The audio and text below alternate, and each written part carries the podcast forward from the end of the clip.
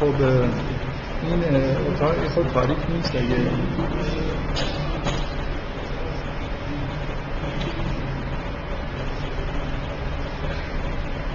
خب من نمیم چند جلسه سه جلسه بعد از اینکه تئوری تموم شد سعی کردم که یه یادآوری از فروید بکنم و یه جوری احساس این بود که لازمه که فضای وقت شما وقتی مثلا فرض کنید دارید فیزیک می‌کنید نظریه مثلا مکانیک نیوتونی می‌کنید بعد یه نسبیت بکنید یه احساسی بهتون دست نمی‌دید که این اصلا داره در مورد چیز دیگه ای صحبت می‌کنه. همه موضوع همونه و حالا مثلا یه جوری بر مبنای اون در حالی که اون تئوری قبلیش شامله داره یه جوری تغییرات میده که بهتر بشه. ولی قطعا وقتی دارید روانکاوی فروید رو می‌کنید بعد رو می‌کنید این احساس بهتون دست نمیده. آدم گاهی احساس می‌کنه که اون در در مورد یه موجودی اصلا صحبت می‌کنه. در مورد موجود دیگه ای داره صحبت می‌کنه. به هیچ وجه این تئوری به نظر نمیاد شامل این تئوری باشه. و معمولا اینجوریه.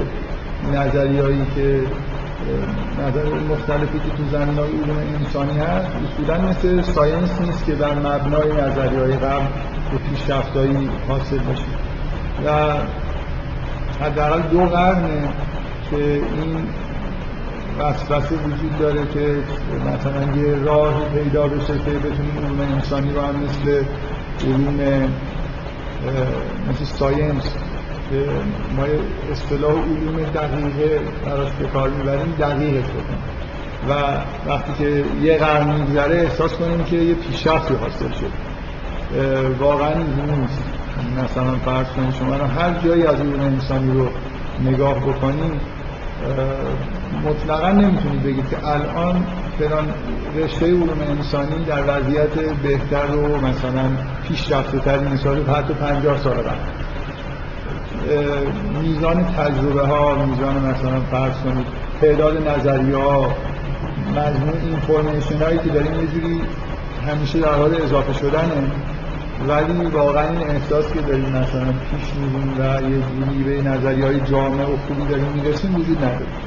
بیشتر به نظر می‌رسی بحث های ایدئولوژیک هم. برمیگرده به اینکه طرف مثلا فرض کنید مثلا تو جامعه شناسی یه جورایی مارکسیست یا داره از نظم موجود حمایت می‌کنه یا الاخر حتی یه زمین های مثل اقتصاد هم که حالا جزو علوم انسانی که خیلی نزدیک به شاید درصد بیشتریش در واقع مثل علوم دقیقه است. ولی واقعیت اینه که به طور پنهانی مفروضات ایدئولوژیک توی نظری های مختلف اقتصادی وجود داره. و به همین دلیل هم است که انسانی به توافق نمی‌رسیم اینجوری نیست که یه قرن گذشته از ابداع روانکاوی توسط فروید الان توی شرایطی باشیم که روانکاوا توی حالت همگرایی قرار گرفته باشن و نظریات مشترکی داشته باشن. قطعا برعکسی یعنی اگه در زمان فروید چند تا نظریه رقیب وجود داشت الان تعدادشون خیلی بیشتره و اینفورمیشن های خیلی خیلی پراکنده داریم که قابل جمع. من احساسم این بود که خوبه هم فروید یادآوری بشه هم یه جوری در این احساس این دوتا دارن در یه مورد صحبت می‌کنن بعضی از اصطلاحات قابل تطبیق یه همچین حسی به وجود بیاد. به اضافه این که من بارها گفتم مجددا میگم من اصولا توی هیچ کدوم از این مکتبا چیز ندارم. یعنی اینطوری نیست که از اینکه دفاع بکنم بگم اونا غلطن. در خلاف اون جهدی که الان وجود داره تو روانکاوی یه جوری تمایلم اینه که آزاد باشم که از همشون استفاده بکنم ولی یه جور سازگاری استفاده بکنم من چند بار گفتم که بعد از اینکه این رو گفتم به این موضوع اشاره کردم که الان بعد از خوندن فروید و یون یه توی وضعیتی قرار داریم که هر پدیده فرهنگی رو میشه یه چیزایی در موردش گفت و نقدهای مؤثری انجام داد. از دیدگاه روانکاوی حتما میشه یه حقایقی رو در واقع در مورد پدیده فرهنگی بیرون کشید که بدون روانکاوی خیلی شاید ممکن نباشه. در حالی که وقتی فروید آدم می‌خونه من هم در احساسم نیست که در مورد هر چیزی میشه به خوبی صحبت کرد. من منظورم این نیست که با یون میشه این کرد. با یون و فروید میشه این کرد. در واقع اون قسمت های خوب نظریه فروید هم باید آزاد باشیم که ازش استفاده بکنیم. در این بحث من دیگه نمی‌خوام ادامه بدم جلسه قبل. عملا یه جوری موضوع تموم کردم. فقط می‌خوام به یه نکته اشاره بکنم. که یه جوری زمینه میشه برای بحثایی که در مورد نقد هنری با استفاده از نظریات روانکاوی بعدا می‌خوایم در موردش صحبت بکنیم. یه پیش زمینه هایی به طور دستور قبلا دادم. الان من می‌خوام در واقع یه یه چیزی رو تکرار کنم و یه چیزی اضافه بکنم به حرفایی که زدم. می‌خوام در واقع قبلا به این نکته اشاره کردم که شما فضای مثلا فرض کنید تفسیر رویای یونگی رو با فروید مقایسه می‌کنید که یه جاییه که یه تفاوت خیلی عمده دیده میشه توی نحوه نگاه کردن به معنی رویا. توی فروید به نوعی رویا داره اطلاعاتی در مورد خواسته و انگیزه های ناخودآگاه شخصی یه فرد میده. که چه آرزوهای پنهانی توی فرد وجود داره در حالی که از دیدگاه یونگی رویا می‌تونه کاشف یه حقایقی باشه. و اصولا به طور طبیعی اینجوری نگاه می‌کنه. به رویا مگر اینکه خلافش ثابت بشه. یعنی حقایقی در مورد وضعیت فرد دنیای اطرافش و کلی اینفورمیشنی که ممکنه توی خداگاه فرد نداشته باشه در رویا به نوعی توسط همین عمل خواب دیدن وارد خداگاه میشه. بنابراین شما یه در واقع وقتی از فروید به میاد مثل اینکه توی طیفی دارید حرکت می‌کنید از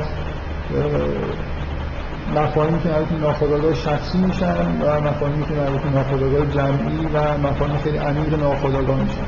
به نوعی من قبلا این موضوع رو گفتم اشاره کردم من در بهش به نظر میاد که شما اگه بخواید به عنوان مثال از تئوری فروید برای نقد یه اثر هنری مثل داستان یا فیلم استفاده بکنید و ایدهتون این باشه که وقتی دارید یونگی نگاه می‌کنید علاوه بر اینکه به نوعی باید مثلا فرض کنید عناصر ثابت اسطوره‌ای رو توی اثر هنری دنبالش بگردید سعی بکنید ببینید که archetype ها چجوری ظاهر شدن. معمولا وقتی حرف از نقد یونگی هست مقدار زیادی از تلاش منتقد اینه که یه اثر رو ردپایی از archetype ها و ناخودآگاه جمعی پیدا بکنید به غیر از این شما به نوعی وقتی که یونگی نگاه می‌کنید ممکنه به خودتون حق بدید که همونطوری که در مورد رویا احساس می‌کنید که وقایعی که در رویا ظاهر شده کانتکستی که اونجا وجود داره به نوعی کاشف حقیقت نه آمال و آرزوهای پنهان کسی که رویا دیده. ممکنه در واقع آدم این حس داشته باشه که وقتی در مورد اثر هنری هم بحث می‌کنید شما اثر هنری به عنوان یه مجموعه از آرزوهای پنهان تحقق یافته هنرمند بهش نگاه نکنید بلکه به عنوان یه مجموعه ای از واقعیت هایی که ممکنه حالت حتی پیشگویانه داشته باشه.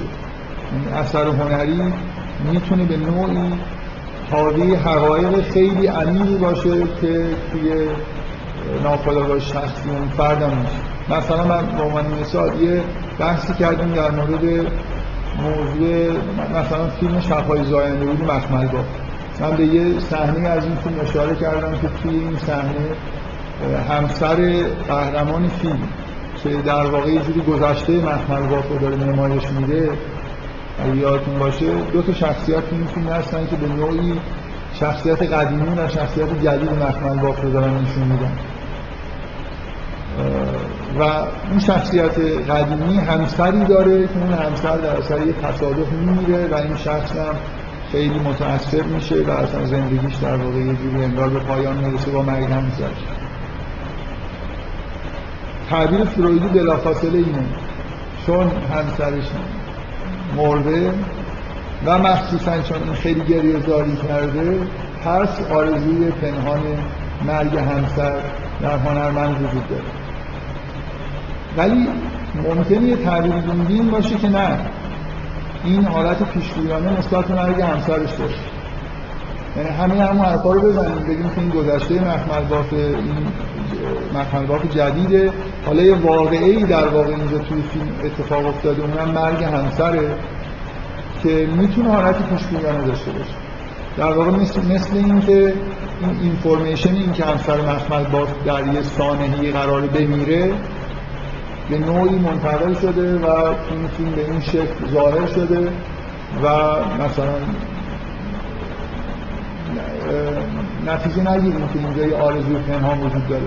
بلکه یه واقعیتی وجود داره که به نوعی توی اثر ظاهر شده.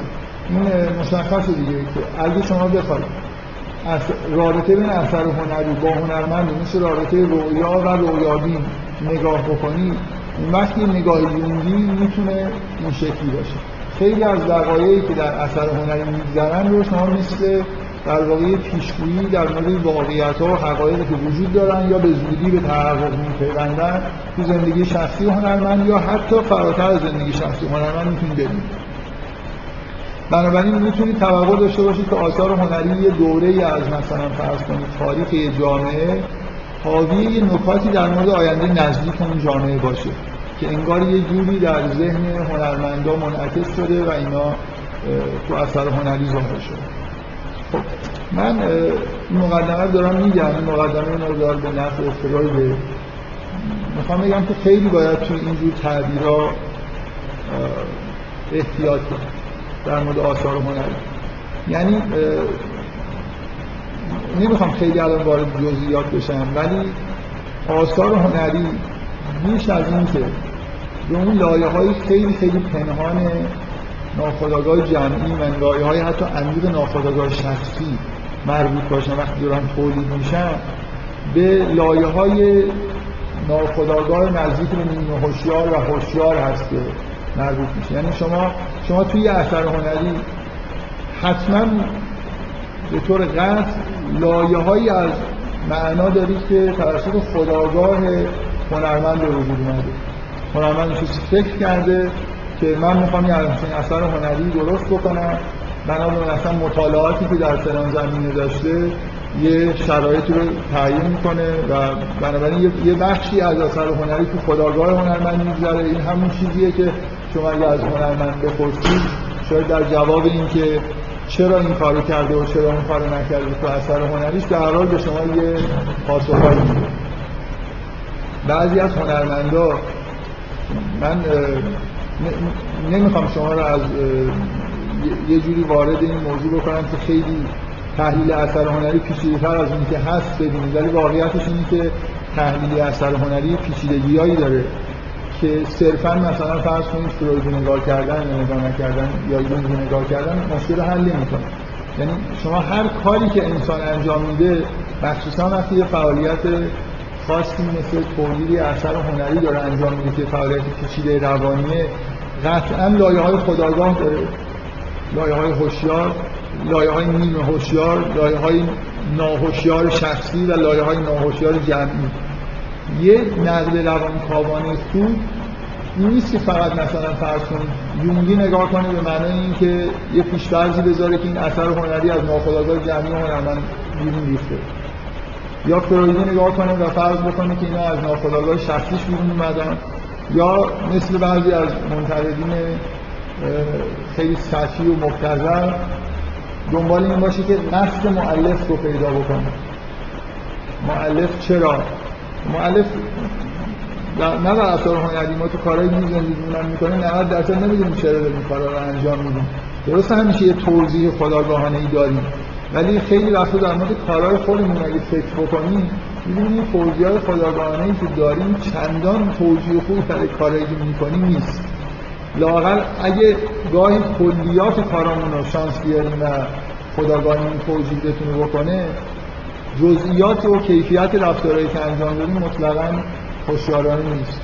بنابراین توی یه فعالیت پیچیده مثل تولید اثر هنری ما در واقع طیفی از مقاصد داریم. مقاصد خود کاملا خداگاه نیمه هوشیار ناهوشیار و این ناهوشیار هم از یه ناهوشیاری کاملا شخصی به سمت ناهوشیاری کاملا جمعی. آثار هنری وجود دارن که ممکنه بالای 90 درصدشون رفت داشته باشن به ناخودآگاه جمعی. اصلا طرف در یه شرایط الهامی یه اثر هنری گاهی اشعاری وجود داره که واقعا یه جوری برمیگرده به مثلا الهامات الهامات انگار منشأش می‌تونیم سلف مشترک بین همه انسان ها هستن ولی آثار هنری خیلی برجسته و خوبی هست. آثار هنری وجود داره که فوق العاده خودآگاهانه ساخته میشن. شما یکی از کارهایی که موقع نقد هنری آدم خوبه که انجام بده اینه که یه مقدار با هنرمند آشنا باشه. اگه آثار هنرمند کلا از اول تا آخر مثلا از تا آخر زندگیش مرور بکنید و در مورد زندگیش هم اطلاعات داشته خیلی خوب. می‌تونید حداقل لایه های خداگاهش رو بشناسید و بذارید کنار. مثلا یه هنرمندی که عضو حزب کمونیستی و تمام عمرش فکر می‌کنه حداقل که داره در جهت پیشبرد مقاصد حزب کمونیست فیلم می‌سازه لااقل ما از این چیزی که در موردش می‌دونیم می‌تونیم بفهمیم که نوع به اصطلاح اون لایه خداگاهش کجاست و چه مقاصد خداگاهی توی تولید اثر هنری داشته.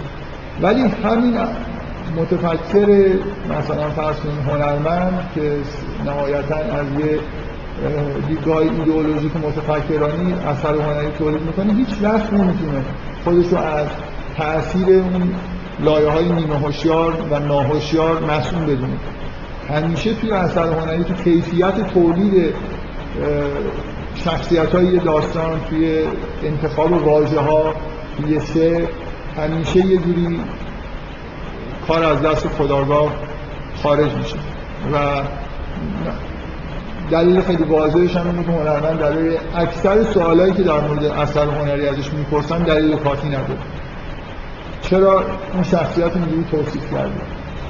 هر دستی رو که بگه شما می‌تونید نشون بدید که خب لزوما این ازش در نمیاد که توصیف در مورد این شخصیت وجود داشته باشه. حتما یه دلایل پنهانی که از خودشان پنهان وجود داره. بنابراین نکته خیلی مهم اینه که شما در مورد یه اثر هنری میزان یه جور در واقع تو تئوری که دارید. من بارها گفتم که اصولا نقد کردن مثل درست کردن تئوری. تئوری که فکت‌ها رو تا حد ممکن توجیه می‌کنه. شما وقتی که تئوری خودتون دارید در مورد اثر هنری می‌سازید و بیان می‌کنید یه بخش مهمی از تئوری وقتی روانکاوانه دارید نگاه می‌کنید که سهم درصد سهم خداگاهی نیمه هوشیار ناهوشیار شخصی و ناهوشیار جمعی رو سعی کنید تو اثر هنری مشخص بکنید. اگه یه فیلمی مثلا فرض از استنی کوبریک رو دارید نقل می‌کنید باید بدونید که این آدم یه بخش عمده ای از کارش رو خداگاهانه می‌سازه اصولا آدمی نیست که الهامات هنری مدهوش کننده ای داشته باشه. میشینه فکر می‌کنه می‌خواد یه فیلمی بسازه برای حجب کردن جنگ سرد که یه کاربردهای اجتماعی خاص داشته باشه. همیشه استنلی کوبریک میل داره توی جامعه که داره زندگی می‌کنه با فیلم خودش اثری از خودش در واقع بذاره مثل آدمی که می‌تونسته مقاله بنویسه ولی حالا به که مقاله بنویسه چون مقالهش زیاد آدم نمی‌تونن میره فیلم می‌سازه. ولی بیش از این که هنرمند باشه متفکره. عینا توی فیلمسازای ایرانی که همچین ویژگی داره مخمرگاه همیشه به نظر میاد که افکاری داره که داره توسط فیلم بیان می‌کنه. بنابراین یه بخشی خوبی از فیلمش برمیگرده به ایده های خداگاهانه که داره فیلم رو پیش می‌بره. منتها نکته اینه که هیچ وقت ایده های خداگاه بخش عمده فیلم رو یا اثر هنری رو تشکیل نمیده. یعنی بخش عمده ای توسط ناهوشیاری نیمه هوشیار ناخودآگاه شخصی و ناخودآگاه جمعی شکل در اول شما آدمایی دارید شعرایی دارید داستان نویسایی دارید فیلمسازایی دارید که یه بخش بالای 90 درصد کارشون اصلا رفت به ناخودآگاه شخصیشون هم من به عنوان مثال یه فیلمی هست از یه فیلمساز معروف ارمنی به اسم پاراجانو تحت عنوان رنگ کسی این رو دیده این هم تو ایران نمایش سینمایی داشته هم تلویزیون. فکر می‌کنم شاید پخشش کرده. فکر می‌کنم اثری از خداگاهی کلا توی فیلم نیست. به زحمت بتونید اثری از ناخداگاه شخصی پیدا بکنید و اصلا توی فضای کاملا غیر عادی میگذره که به نظر میاد تفسیرهای ناخودآگاه جمعی توش خیلی شدیده. و پاراجانوف رسما گفته که من موقعی که فیلم می ساختم از جمله همین فیلم میخوابیدم خواب می‌دیدم چیزی رو که دیده بودم تبدیل فیلم می‌کردم. یعنی ادعاش اینه که اصولا آثار هنری خودش رو از رویاهای خودش در آورده و نمی‌دونه اثر هنری شده اینجوریه. این صحنه چرا اینجوری ساخته شده. اگه واقعا یه نفر رویاهایی که واقعا دیده رو یه جوری تبدیل به اثر هنری بکنه کما که بعضی از داستان ها بعضی از اشعار همین جورن یا توی الهام های خیلی عمیقی که خداگاهی برداشته میشه قرار گرفته باشه اینجا باید حس کنید که سهم ناخداگاه جمعی می‌تونه خیلی زیاد باشه. و هر حال من دارم در واقع یه مقدمه میگم که نقد هنری صرفا نقد خداگاهی نیست نقد نیمه هوشیار نیست یا نقد ممکنه توی یه اثر هنری ناخداگاه شخصی تاثیر عمده ای داشته باشه بنابراین برخورد فرویدی خیلی موثر باشه و توی یه جای دیگه این ناخداگاهی جمعی یا خداگاهی موثر باشه. و بهترین نقد اینه که همه این لایه ها رو در بر بگیره. یه نوعی در واقع تئوری شامل این باشه که قصد خداگاه معلف چیه.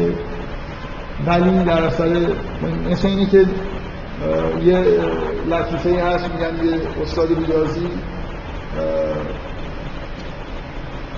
می‌خواست روی تخته بنویسه A. می‌خواست, می‌خواست بگه A گفت D ولی رو تخته نوشته C. ولی درستش این که بگه D. یه مقدار این لایه های چیز اینجوری هم معلف می‌خواسته مثلا یه فیلم اینجوری بسازه. می‌خواسته یه داستان اینجوری بنویسه که همچین نتیجه بگیره. ولی ناخودآگاه شخصیش دخالت کرده و یه چیز دیگه از آب در اومده. ولی در این حال اون زیر یه لایه ناخودآگاه جمعی وجود داره که داره مثلا یه حرف سوم. تشخیص دادن همه این پیچیدگی هایی که توی اثر هنری هست واقعا دیدن این که گاهی مؤلف یه کاری کرده دقیقا می‌خواد یه چیز مشخصی بگه و دقیقا برعکسش رو گفته. این تأثیری که کار هنری می‌ذاره برعکس اون که فکر می‌کنه. یه چیز ناسا... یه ناسازگاری در درونش وجود داشته که مانع از این شده کنه چیزی که واقعا فکر می‌کرده درسته رو بتونه بگه. مثل اینکه ناخودآگاهش مخالف بوده با این چیزی که این داشته می‌گفته. بنابراین ناخودآگاه شخصی می‌تونه مخالفت بکنه با خداگاهی همینطوری که ناخودآگاه جمعی می‌تونه مخالفت بکنه با خواسته های ناخودآگاه جمعی. بنابراین یه اثر هنری یه مجموعه ای از تعارضاییه که پیچیدگی هایی که درون انسان وجود داره می‌تونن این تعارضا رو در واقع پیش ببرن و نهایتا اثر هنری محصول نهایی برایند این نیروهایی که داره وارد میشه. و یه نقد خوب یه نقد خوب روانکاوانه اینجوریه که شما همه اینا رو در واقع در کنار هم سعی بکنید که داشته باشید. نه اینکه صرفا فرویدی نگاه کنید صرفا یونگی نگاه کنید یا مثلا مثل بعضی از منتقدا دنبال این باشه که مؤلف چی می‌خواسته بگه. مثلا بعضیا فکر می‌کنن بهترین راه فهمیدن این معنی اثر هنری چی اینه که برن با مؤلفش مصاحبه بکنن. ازش بپرسن به چی می‌خواستی بگی چند بار تو همین کلاس گفتم که از اگه این فیلم مرد مرده جینجار میشه دیده باشی من خب کلا این مصاحبه زیاد دیدم که هنرمندا در مورد اثر هنری خودشون حرفای پرت و پلا می‌زنن. و واقعا هم فکر می‌کنن که دارن حرفای یعنی مقاصد خودشون دارن میگن ولی شما اگه اثر هنری دیده باشید تعجب می‌کنید که این آدم یه نمونه خیلی خوبی که من قبلا اشاره کردم یه مصاحبه بسیار طولانی بین فرانسوا تروفو و هیچکاکه که انتشارات سروش ترجمهش رو چاپ کرده. اصولا این مصاحبه مصاحبه فوق العاده جالبیه تروفو جوان عاشق کارهای هیچکاکه و کلی تحلیل های عمیق در مورد کارهای هیچکاک داره و نشسته با هیچکاک صحبت می‌کنه و هیچکاک از تمام این حرفایی که تروفو می‌زنه در مورد اینکه این فیلم منظورتون این بود یا منظورتون بود الا چیز اعلام بی اطلاعی می‌کنه میگه اصلا نمی‌فهمم به چی من می‌خواستم همینطوری یه چیزی سرگرم کننده بسازم و مثلا یکی از خنده‌دارترین مصاحبه های مصاحبه که یه نفر در مورد مرد مرده با جیم جارموش کرده و گفته شما کلا اگه بخواید بگید این فیلم در مورد چیه؟ چی میگید گفته این فیلم فیلمی درباره تنباکو. درباره تنباکو. اگه فیلم رو ببینید که چقدر فیلم جالبه چقدر روی آدم تاثیرهای عمیقی می‌ذاره مطمئنا اثری که می‌ذاره تاثیر تنباکو نمیشه. هرچند که این تم تنباکو خیلی تکرار میشه. ولی جیم جارموش استعاری هم صحبت می‌کنه واقعا. اگه بشناسیدش می‌دونید واقعا به تنباکو و سیگار و اینا خیلی علاقمنده و خیلی هم اعتقاداتی در موردشون داره. یه فیلم دیگه ای هست که توش بازی کرده جیم جارموش و عقاید خودش در مورد سیگار در یه سخنرانی ده دقیقه ای بیان کرد فیلمی هست به اسم the Face که از این فیلم های روشن فکرانه آمریکاییه که خارج هالیوود ساخته میشن قسمت مربوط جیم جارموشش جالبه. اصولا همه فیلم توی اطراف یه تنباکو فروشی و تنباکو فروشی می‌ذاره من جیم جارموش تو اون فیلم بازی کرده خیلی موضوع جالب و مهمی داشته من یه لحظه اجازه بدید. من این حرفا رو زدم. دو تا نکته خیلی مهم می‌خوام بگم که بعدا جا نخورید اگه وارد نقد هنری شدیم و دیدید که همین بار نقد هنری قسمت فرویدی زیاد. من اولین نکته که می‌خوام بگم اینه که آثار هنری عموما توسط خیال پردازی توی حالت های نیمه هوشیار به وجود میاد. نه یه چیزی شبیه رویاهای عمیق. بنابراین نباید انتظار داشته باشید. تو این مقداری که دیدگاه های فرویدی توی نقد هنری مثلا یه چیزایی مثل داستان اکثر داستان ها اکثر فیلم ها به اون مقداری که دیدگاه فرویدی می‌تونن موثر باشن نباید انتظار داشته باشید که دیدگاه های بتونن یه شفافیت خاصی به نقد هنری بدن. در این حالی که همیشه وجود داره دخالت های ناخودآگاه جمعی و نگاه کردن به اثر هنری و تعارض پیدا کردن تعارضایی بین این ناخودآگاه جمعی و شخصی و خداگاهی خیلی می‌تونه جالب باشه. ولی یه بخش عمده ای از کارهایی که در واقع هنرمندا انجام میدن مخصوصا وقتی دارن یه داستان به وجود میارن و یه فیلم مخصوصا فیلم به دلیل اینکه همراه با تصاویر زایده میشه یه جوری شبیه مکانیسم مکانیسم های تولید اثر هنری شبیه مکانیسم های خیال پردازیه که بیشتر لایه های نیمه هوشیار می‌گذارن بنابراین فرویدی ترن اون وقتی خوب تئوریش کار می‌کنه که شما کاملا خداگاهی رو کنار گذاشته باشید. نیمه هوشیار هم حتی خاموش شده باشه مثل یه حالته مثل رویای عمیق. دقت می‌کنید.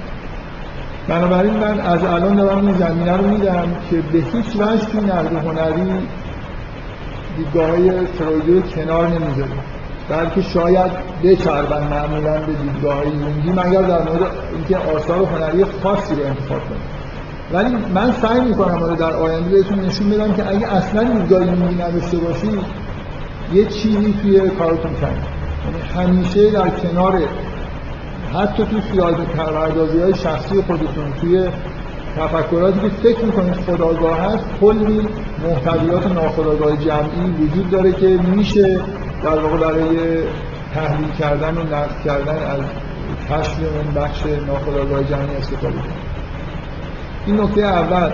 نکته دوم یه دعوایی وجود داره. دعوای بسیار بسیار شدید و مهم توی بحثای مربوط به نظریه ادبی یا نقد ادبی و نقد هنری کلا. که حتما حالا به یه عنوانی شاید این دعواهای اسمش لاقل به گوشتون خورده باشه. دعوا سر اینه که به طور سنتی وقتی که می‌خواین یه اثر هنری رو می‌خواستن نقد بکنن واقعا اعلام می‌کردن که هدف نقد هنری به دست آوردن قصد معلفه یعنی شما اثر هنری اینجوری باید نگاه بکنید که ببینید که معلف چی می‌خواسته بگید و روز به روز توی قرن بیستم همینجور جلو که میاد می‌بینید که این وابستگی اثر هنری به معلف روز به روز بیشتر انکار شد یه مقاله بسیار معروفی داره رولان بارت معروف منتقدای هنری قرن بیستم منتقد فرانسوی که واقعا فکر می‌کنم شاید مهمترین منتقد کلا هنری بیستم بشه گفت هست. یه مقاله بسیار معروفی داره که این عنوان شهرت پیدا کرده و دیگران ازش استفاده می‌کنن تحت عنوان مرگ معلف اینکه وقتی معلف کار خودش انجام میده و اثر هنری رو به وجود میاره دیگه این اثر هنری یه چیزی جدای از معلف منتقد وقتی داره اینو نقد می‌کنه حتی به نوعی شاید بهتر باشه که فراموش بکنه که چی به وجود آورده و چی مقاصدی داشته. اثر هنری حرفای خودش رو می‌زنه. در حالی که منتقد در حالی که معلف می‌خواسته چیزای دیگه ای بگه. اصلا مهم نیست که معلف چی می‌خواسته بگه. ما یه نظریه نقد هنری می‌تونیم داشته باشیم که متن رو به زبان میاره و متن برای ما صحبت کنه ببینیم متن تولید شده چی می‌خواد بگه. این حرف خودشون می‌زنه در حالی که معلف چیز دیگه می‌خواسته خب فکر می‌کنم اینجا واقعا این مناقشه مشکلی که توش وجود داره اینه که شما از یه طرف مثلا فرض کنید وقتی که یه نفر داره حرف می‌زنه من الان دارم برای شما چیزایی میگم. آیا غیر از اینه که فهمیدن حرفای من یعنی اینکه شما بفهمید که من قصد دارم چی بگم.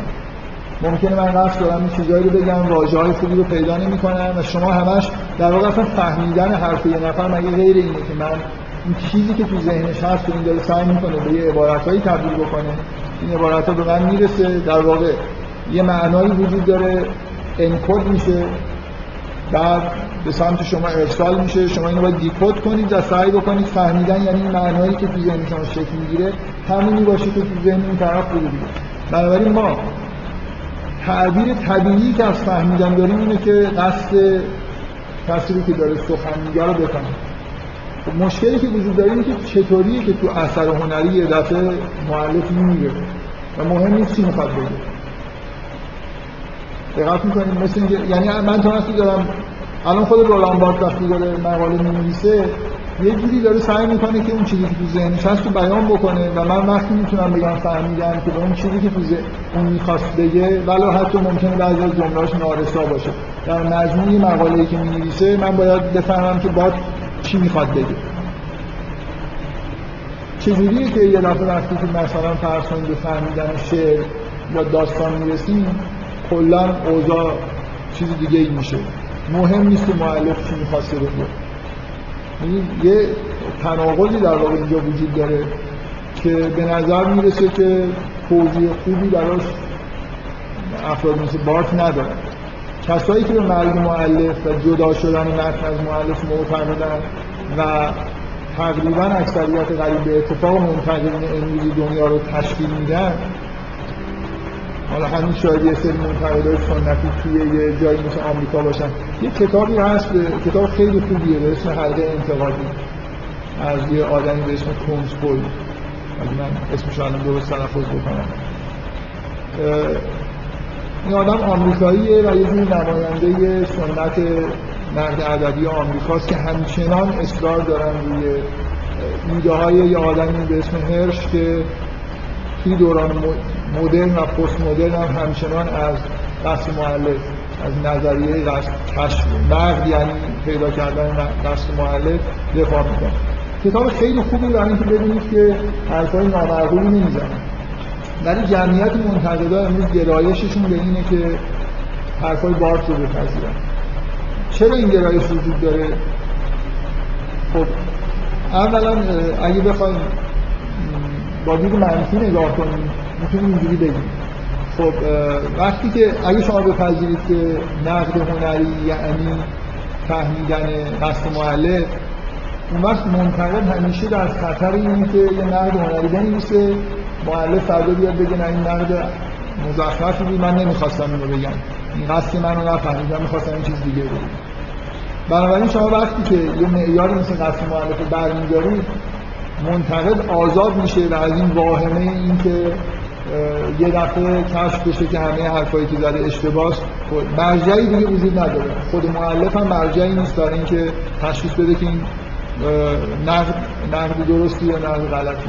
بنابراین منتقد کلا از حراس این که داره اثر هنری رو بد می‌فهمه به نوعی خلاص میشه. این یه دید منفی نسبت به اینکه هدف آدمایی مثل بارت. چرا اکثریت قریب به اتفاق منتقدین این نظریه رو دوست دارن برای اینکه کلا نقد غلط درست یه جوری دیگه معیار مشخصی پیدا نمی‌کنه. یعنی من واهمه ندارم که اگه الان یه چیزی در مورد یه داستان فیلم یا شعر گفتن فردا یه نفر بیاد بگه که به عنوان مثل قاضی باشه که حکم بده که تو اشتباه کردی تو درست گفتی. قبلا شما اگه حرف از کشف قصد معلف و این حرفا بزنید معلف بهترین مرجع میشه برای اینکه بگه که نقد خوب چیه و اثر هنری هم معناش ولی دیدگاه مثبتی اگه داشته باشیم من شخصا فکر می‌کنم با دیدگاه مثبت نسبت به نظریات داشته باشیم دیدگاه های افرادی مثل بارت نتیجه تجربه شون تجربه ای که با آثار هنری دارن. یعنی به معنای واقعی کلمه آثار هنری حاوی معانی بسیار جالبی هستن که معلفینشون ازش بیخبرن. و واقعا مهم نیست که معلف ازش بیخبر مهم اینه که اون اثر هنری اون نکات جالبی رو که منتقد توش می‌بینه رو داره. یعنی چیزای شبیه برخورد چوکو با هیچکار هم اتفاق نیفتادن منتقدین لایه های پنهان و معانی جالبی رو توی آثار هنری کشف می‌کنن و بعد می‌فهمن که معلف اصولا متوجه وجودی همچین لایه هایی توی اثر خودش نیست. من چیزی که می‌خوام بگم اینه که دعوای بین کسایی که طرفدار قصد معلف هستن و کسایی که به مرگ معلف معتقدن با استفاده از تئوری های روانکاوی مخصوصا تئوری به نظر من کاملا حل میشه. یعنی شما اگه قصد معلف رو از قصد خداگاه معلف منحصر نکنید به قصد خداگاه معلف یعنی یه انسان رو یه معلف رو که داره اثر هنری رو خلق می‌کنه یه طیفی بدونید از خداگاهی شروع میشه تا نیمه هوشیار ناهوشیار شخصی و جمعیش امتداد پیدا می‌کنه. وقتی حرف از قصد می‌زنید ممکنه یه بخشی از اثر هنری در اثر قصد سلفش به وجود اومده باشه. سلف می‌خواسته اینجا اینو بگه. ناخ... شدوش شخصیش می‌خواسته یه جوری دخالت کرده. یعنی قصد کردن فقط به معنای قصد خداگاه اگه نباشه. اون وقت شما می‌تونید بگید که نظریه مرگ معلف یه جوری منطبق میشه با اون تئوری های قدیمی قصد معلف و چرا فرق داره حرف زدن من مقاله نوشتن بارت با نقد کردن یه شعر؟ برای اینکه میزان دخالت ناخودآگاه و ناخودآگاه جمعی شخصی و نیمه هوشیار توی اثر هنری خیلی خیلی بیشتر از یه مقاله که طرف داره بر اساس یه استدلال منطقی پیش می‌بره. مطمئنا شما نباید انتظار داشته باشید که مثلا فرض کنید توی نقد یه مقاله ریاضی فیزیک بیایید از قصد ناخودآگاه مثلا ریاضیدان یه چیزایی در بیارید که این قضیه مثلا چرا این طرف این قضیه رو ثابت کرد؟ بنابراین اینکه معلف رو به عنوان یه چیز پراکنده ای که از خداگاهی شروع میشه یه طیفی که از خداگاهی محض شروع میشه تا ناخداگاهی محض می‌رسه. اگه اینجوری نگاه کنید و تصورتون این باشه که هر بخشی از وجود این آدم این مقاصدی داره و یه اهدافی داره. ناخداگاه شخصیش آرزوهای پنهان فرویدی داره که می‌خواد یه جوری بیرون بریزه. ناخداگاه جمعیش آرزوی رشد و تعالی مثلا داره آرزوهای سلف رو داره و می‌خواد یه جوری اینفورمیشن هایی توی خودش رو بیرون بریزه. و همینطور الی آخر خداگاهی شخصیش ممکنه در اثر دستورات حزبی یه جهتی پیدا کرده باشه. اگه اینجوری به خلق یه اثر هنری نگاه بکنید اون وقت بسته به اینکه چه مقدار اثر هنری متمایل شده باشه به ناخودآگاهی می‌تونید بگید که معلف مرده. و یه آدمی مثل جیم جارموش که به نظر می‌رسه فاقد خداگاهی توی آثار خلق آثار هنری خودش هست یا یه آدم مثل پاراجانو که رسما می‌دونن رو به خودم میگه من قدرت اینو دارم که وقتی می‌خوام یه صحنه رو بسازم به خودم سفارش میدم میخوابم خواب می‌بینم اون صحنه رو بعد می‌سازم. حالا تو مصاحبه‌هاش این حرف زده که اینجوری فیلم ساخته. میگه من می‌تونم به خودم سفارش بدم. می‌دونم الان می‌خوام یه همچین صحنه رو بسازم. میخوابم این صحنه رو تو رویا می‌بینم و بعد می‌سازم. نمی‌دونم حالا دیگه این صحنه رو شاید اینجوری تو رویا دیدم. و سعی می‌کنم که همونجوری که تو رویا بوده صحنه رو مثلا تبدیل به یه فیلم بکنم. یه همچین آدمی شما نباید اثر هنری رو انتظار داشته باشید که خودش بدونه که چیکار کرده. میگه من خواب دیدم ساختم جیم جارموش خواب نمی‌بینه ولی به نظر میاد که چندان روی آثار هنری خودش تسلط نداره. توی شعرهای ما مولوی رو در نظر بگیرید. از دیوان شمسش بیاید به سمت مصنوی. دیوان شمس پر از نمادهای ناخودآگاهی جمعی و شخصیه که مطمئنا مولوی ازشون خبر نداره. که اونجا چی داره میگذره در حالی که مصنوی یه اثر هنریه با اینکه شعره ولی خب خیلی شعر نیست نظمه در واقع یه مثل مقالات به نظم در آمده است حالت های شاعرانه توش کمتره و فکر می‌کنم مولوی خیلی خوب می‌تونه به شما بگه چی می‌خواسته بگه. در حالی که مولوی نمی‌تونه به شما بگه که توی این غزل دیوان شمس چی می‌خواسته بگه. چیزی نمی‌خواسته. در حال در اصلا معمولا اینجوری که معروفه در حال سما. در حالتی که خوشیاری شهودی زیادی تعجیل دیده این اشعار رو گفته. بنابراین یادش شاید نیاد که اصلا چی گفته. فکر می‌کنم خیلی از شعرهای مولوی رو اگه براش میخوندن شک می‌کرد اینا رو که من گفتم یا نگفتم. خب قصدی نکرده برای گفتم من این دو تا نکته رو به عنوان یه نکته ای که در واقع مسئله تطبیق دادن نظریه فروید و یون نیست. یه مقدمه یه دارم میگم برای خاطر اینکه این انتظار براتون ایجاد نشده باشه که اگه مثلا فرض بعد از خوندن یون حالا می‌خواین وارد نقد آثار هنری بشین اون وقت 90 درصد حرفایی که می‌زنید یونگی باشه. من فکر می‌کنم اگه در مورد رویا می‌خوایم صحبت بکنیم واقعا من شخصا نظرم اینه که خوب 90 بالای 90 درصد دیدگاه یونگی باشه. ولی اثر هنری اینجوری نیست. اثر هنری یه چیزی بیشتر با مرکزیت نیمه هوشیاری به وجود میاد. چون نتیجه خیال پردازی پر از آثار هنری پر از آرزوهاییه که به نوعی دارن به تحقق می‌رسن. بنابراین به شدت کاربردهای فرویدی می‌تونید داشته باشید. اما من سعی می‌کنم بهتون بعدا نشون میدم که همیشه یه جوری دخالت دادن دیدگاه یون می‌تونه یه لایه های جدیدی رو در واقع به آثار هنری اضافه بده.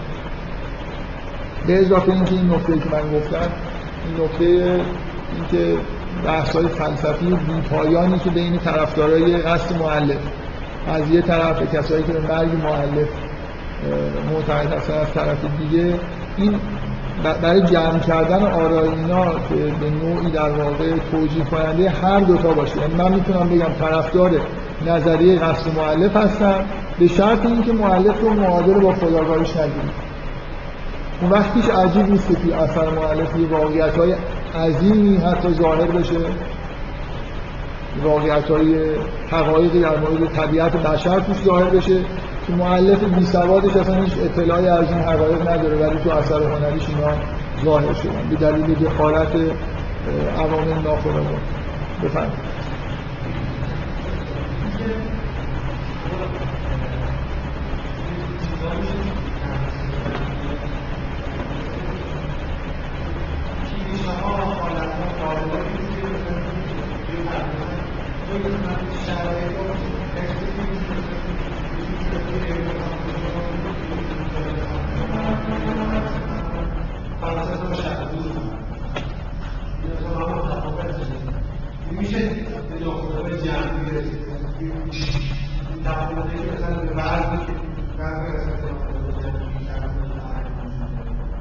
بذارید چون من دو تا نکته می‌خواستم بگم گفتم.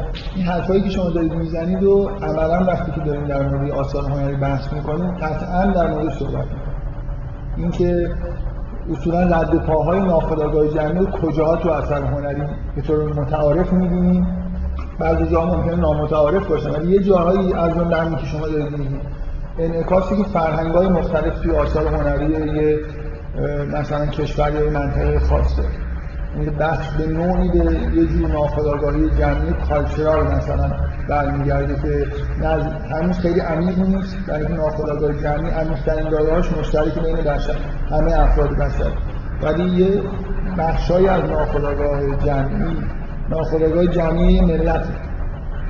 ناخودآگاه میشه بهش قومی گفت به جای ناخودآگاه جمعی. و من فکر می‌کنم که به طور طبیعی در مورد اینکه کجا ناخودآگاه جمعی می‌تونیم ببینیم بعدا صحبت می‌کنیم. مثلا الان دیگه این بحث رو میشه ادامه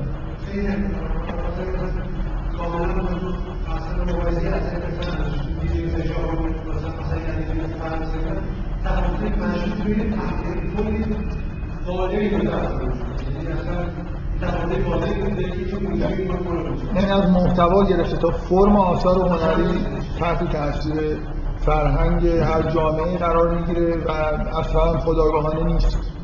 اونا یه جوری دوست دارن که اینجوری ببینن. اینجوری مثلا داستانشون اینجوری باشه اشعارشون میشه. شما شعر ژاپنی مثلا هایکو رو مقایسه بکنید با شعر حماسی مثلا فردوسی. به نظر نمیاد که بشه هر دوتاش مثلا یه عنوان شعر داد. دو تا چیز کاملا دور هستن دیگه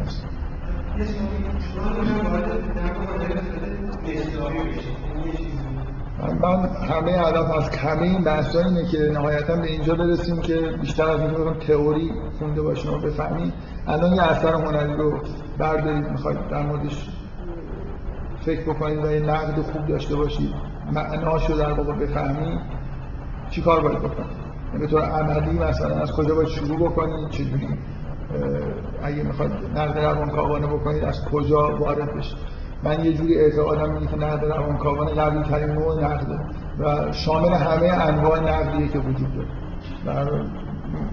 دلیل واضحش هم اینه که اثر هنری به هر حال یه محصول مکانیسم های روانیه که توی معلفش وجود داره.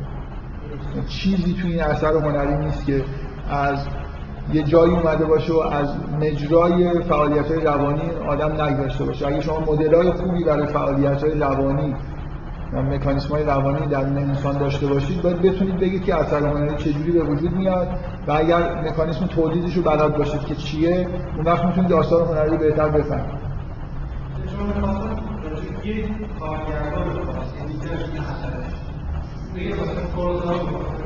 اصلا من, من یه بار گفتم که حالت حالا مبارزه طلبی داره میگم اصلا شما بیاید بگید در مورد چی بحث بکنید. من واقعا در مورد وقتی بحث فرویدی بود من یه جوری سعی کردم که مباحث خاصی رو انتخاب بکنم برای خاطر اینکه خیلی دست و پام بسته نباشه که بخوام مثلا یه چیزی رو خراب بکنم. یعنی حرفایی رو نزنم. سعی کردم چیزایی رو انتخاب بکنم که فرویدی خوب بشه بهش نگاه کنم. الان میگم مثلا شما بیاید موضوع پیشنهاد کن. فیلم کارگردان نویسنده شاعر یه چیزی بگید بیاین در مورد مجموع آثارش مثلا بحث بکنید در مورد قطعه خاصی از کارش بحث بکنید بغیر از موسیقی البته. موسیقی فکر نمی خیلی بشه در مورد موسیقی حرف زد. خیلی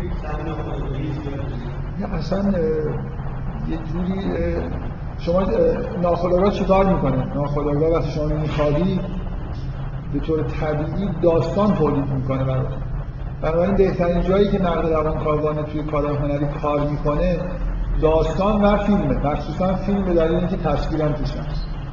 انتظار اینکه شعر رو هم به همون شعر واقعا شعرا مثلا این شاعر مثل آرتور رمبو با خود این واژه ها کار داره. اصلا یه جوری این حروف و واژه ها این زبان براش جذابیتی داره و داره یه شعری میگه.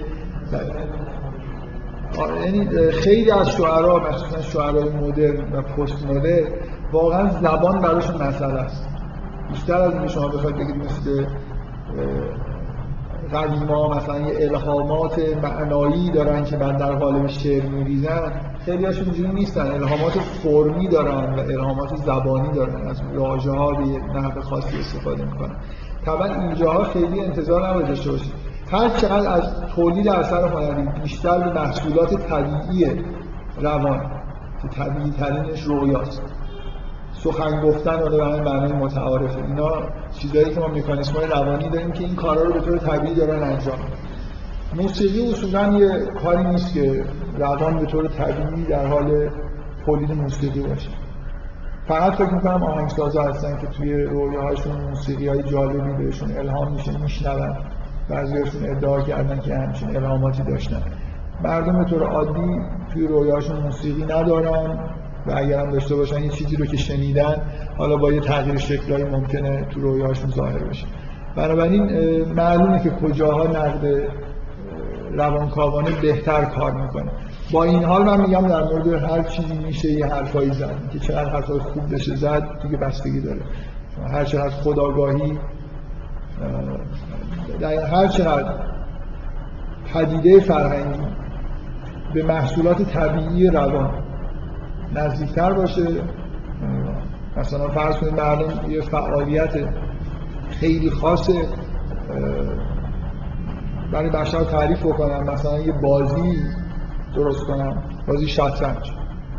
بعد بخوام از اون محتوای بازی شطرنج در مورد این دوتا آدمی که این بازی رو کردن یه نظریاتی بدم. یعنی این فعالیت اصولا این فعالیت طبیعی نیست. من هم قراردادی تعریف کردم شما دارید وارد یه بازی شدید. بنابراین اونجا نباید انتظار داشته باشید که خیلی مثلا سلف در مورد بازی یه حرفایی برای گفتن داشته باشید خیلی واضحه که خداگاهی اونجا خیلی طبق قواعدی که داده شده داره عمل می‌کنه دیگه. خیلی حرف پیچیده ای نمیشه. زد موسیقی فکر می‌کنم یه فعالیتی خیلی دور از فعالیت طبیعی روان بشره بنابراین خیلی نمیشه. من روان کارون خوبی در نوشته من این نکته ای که الان گفتم در واقع از جنس حرفایی که چند جلسه قبل دارم نیست. یعنی مسئله تطبیق دادن یه بخشی از تئوری فروید و آوردنش تو تئوری یون نیست.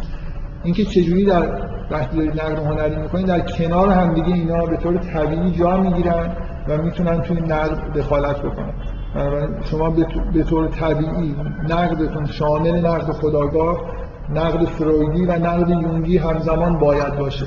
فکر می‌کنم اینجوری بهتر می‌تونید در واقع اثر هنری درک بکنید این بازی خوشداری بود که فروید فراموش نکنید و فکر می‌کنم توی خیلی از محصولات روانی که به اندازه مثلا رویا عمیق نیستن همچنان فروید ایده هاش کار می‌کنه. و من واقعا معتقدم نمی‌خوام اینو به عنوان موضوعی مطرح بکنم که حالا بخوام بحث بکنم ازش دفاع بکنم. فروید بیش از این که مبنای تئوری رویاش تحلیل کردن رویاهای متعدد باشه فکر می‌کنم از تحلیل خیال پردازی ها برای تئوری خودش استفاده کرد یه جوری در واقع انگار خیال پردازی ها. چیزی که تو زبان انگلیسی واژه جالبی وجود داره برای خیال پردازی میگن دیدریم یه جوری فرض کرده که مکانیسم های خیال پردازی معادل با رویا هستن و بعد اگه اینجوری باشه تئوری های فروید به نظر من در مورد خیال پردازی کاملا خوب کار می‌کنه. همیشه شما تو خی...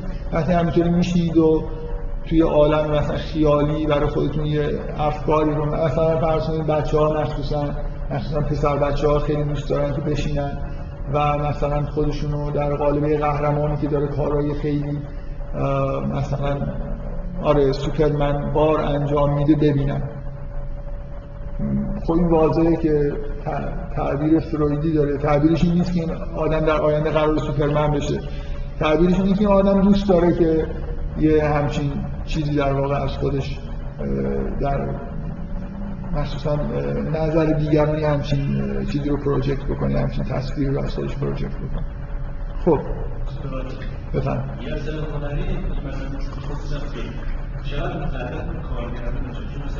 این خیلی این خیلی نکته خوبیه ولی این خیلی نکته خوبیه ولی مثل اون سوال ایشون بذارید چیز برسیم.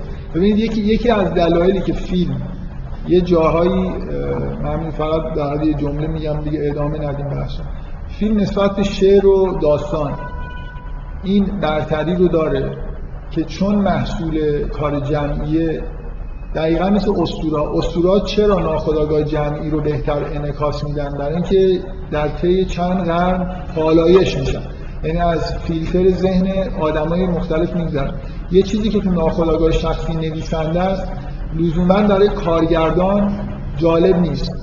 اگه برای هر دوشون جالب باشه در اون شخصیت بازیگری که داره بازیگر واقعی که داره اون شخصیت بازی می‌کنه ممکنه خیلی جالب نباشه. اینا همشون ناخودآگاه شخصیشون که یه ایراد چیز بنابراین دست جمعی بودن فعالیت هنری که بهش میگیم فیلم سازی یکی از دلایلیه که یه جاهایی شما به طور طبیعی باید این که از اون مواردیه که کجاها باید دنبال مثلا فرض کنید آثار ناخودآگاه جمعی بگردید.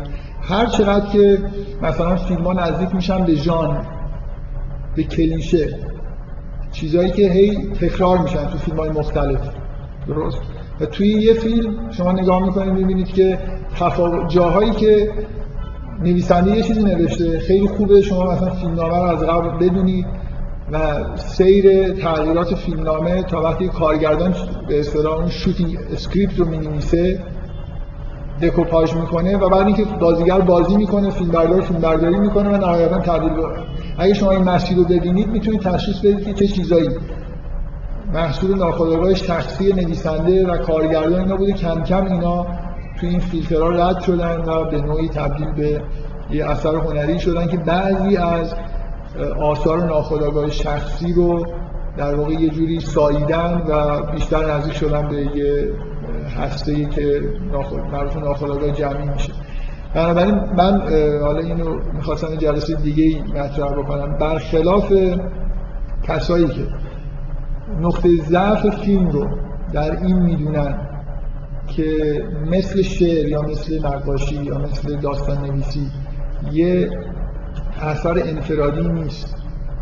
اولا وابسته به صنعت سینماست. جنبه های اقتصادی همیشه توش مهمه ثانیا یه نفر خلقش می‌کنه و اینا رو به عنوان نقطه ضعف می‌بینن. من فکر می‌کنم در این حالی که این یه نقطه ضعفایی در واقع برای صنعت فیلم سازی به وجود میاره به عنوان هنر از اون طرف یه مزیتایی داره.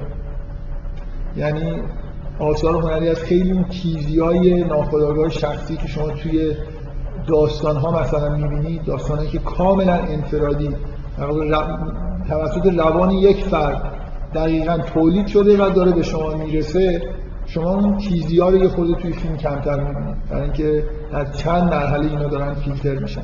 توی یه جایی مثل آمریکا به غیر از نویسنده فیلمنامه و نمی‌دونم کارگردان و فیلمبردار و همه عواملی که دارن با به طور حرفه‌ای کار می‌کنن اون پشت یه تهیه کننده هم هست.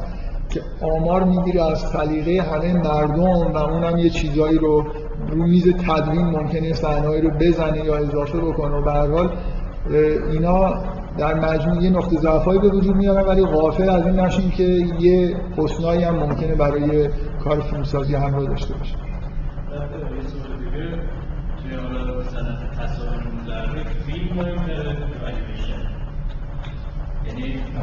مهم مهم منظورتون چیه؟ از دیدگاه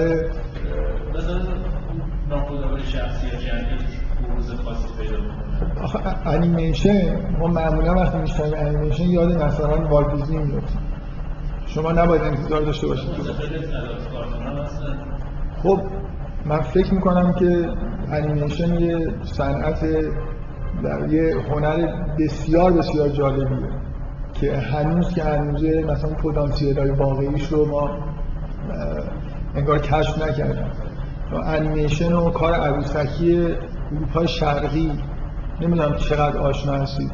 واقعا من همیشه فکر هر چیزی گیر بیارم مثلا یه جایی ببینم انیمیشن های اینا هست حتما نگاه می‌کنم.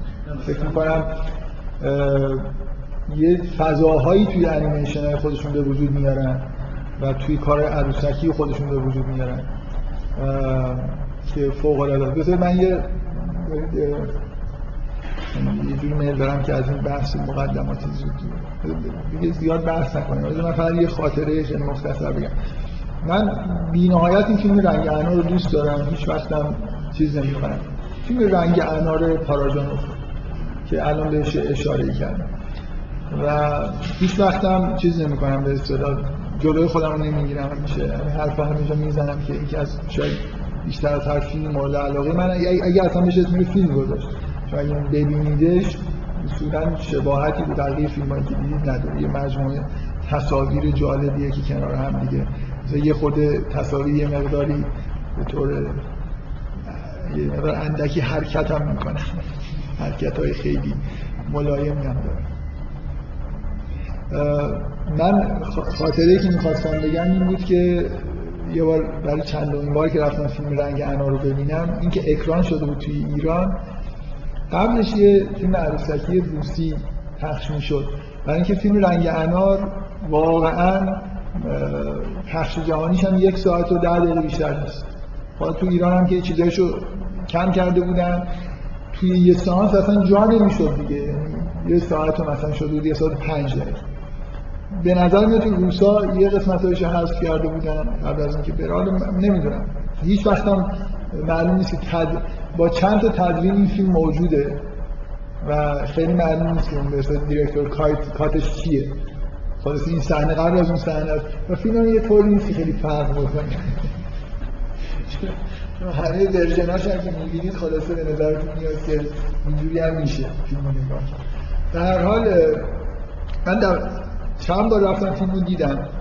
دفعه اول از این که این خودتون بذار جای من که با شیوه سیاق زیادی رفتم نشستم منتظرم فیلم رنگ انار شروع بشن دارن فیلم عروسکی پخش اما هر دقیقه که از این فیلم میگذشت دفعه اول احساسم که یه چیزی از این فیلم دوم داره کم میشه یعنی اگه این نیم ساعت طول کشیده هنوز داره این عروسکی میده یعنی اون از یه ساعت و نیم هم کمتره. یعنی همینجور چهل دقیقه میشه یعنی از یک ساعت و یه هم کمتره بنابراین هی فیلم داشت کوچیک می‌شد و من داشتم عذاب میکشیدم. دو سه بار من این رو پیاپی رفتم دیدم. و باور کنیم دفعه آخری که رفتم دیدم. این چیز عروسکی از رنگ انارش کم نداشت. این حد این چیزی که نشون می‌دادن خودش جالب. واقعا یکی از اون مواردی بود که من احساس کردم اصلا این کاری که تو فیلم عروسکی کارگردان کرده بود با هیچ وسیله هنری شما نمی‌تونید که هم چیزی خلق بکنید یه اثر عجیبی کارش داشت. یعنی آدم به نظرش میاد خب کار مثلا عروسکی رو شما با آدما هم می‌تونید همون صحنه رو بازسازی بکنید یا با انیمیشن هم ممکنه. اصلا این کاری که این آدم با این عروسک رو کرده بود و جور خاصی که این کارگردانیش رو انجام داده بود فکر می‌کنم واقعا فقط همون به اصطلاح توی همون کار عروسکی می‌شد انجام. من خیلی دنبال این برابر که ببینم اصلا اصلا عروسکی چی بوده اسمش چی بود و اگه بشه پیداش بکنم. اگه چند بار دیگه می‌رفتم شاید از عروسکی بیشتر خوشم میومد از اینکه رنگ انار مزاحم پخش بگذاریم. به هر حال این سوالی که می‌کنید انیمیشن خیلی انیمیشن چیز داره به اصطلاح. طیف گسترده ای داره و خیلی هم اثر مثل فیلم چیزی جا افتاده نیست. یعنی شما اینطوری نیست که به یه وقتی از انیمیشن صحبت می‌کنید انگار در مورد یه چیز دارید صحبت می‌کنید. واقعا در مورد صد تا چیز دارید صحبت می‌کنید که اینا خیلی هم با هم دیگه همگرا نیستن. اتفاقا یه انیمیشن های مثل انیمیشن های والت دیزنی پر از نمادهای ناخودآگاه جمعی هست. یعنی اون جنبه های اسطوره‌ای توشون قویه. و خیلی هاشون اصولا توسط در اون افسانه های پریان و اسطوره ها در واقع هستن که تبدیل به انیمیشن شدن. بنابراین یه انیمیشن های این شکلی شما خیلی کم توش ناخودآگاه شخصی می‌بینید. پر از نمادهای ناخودآگاه جمعی هستند. در حالی که این انیمیشن های اروپا شرقی و مکتب زاگرب واقعا یه فرد به طور مطلق این رو تولید کرده.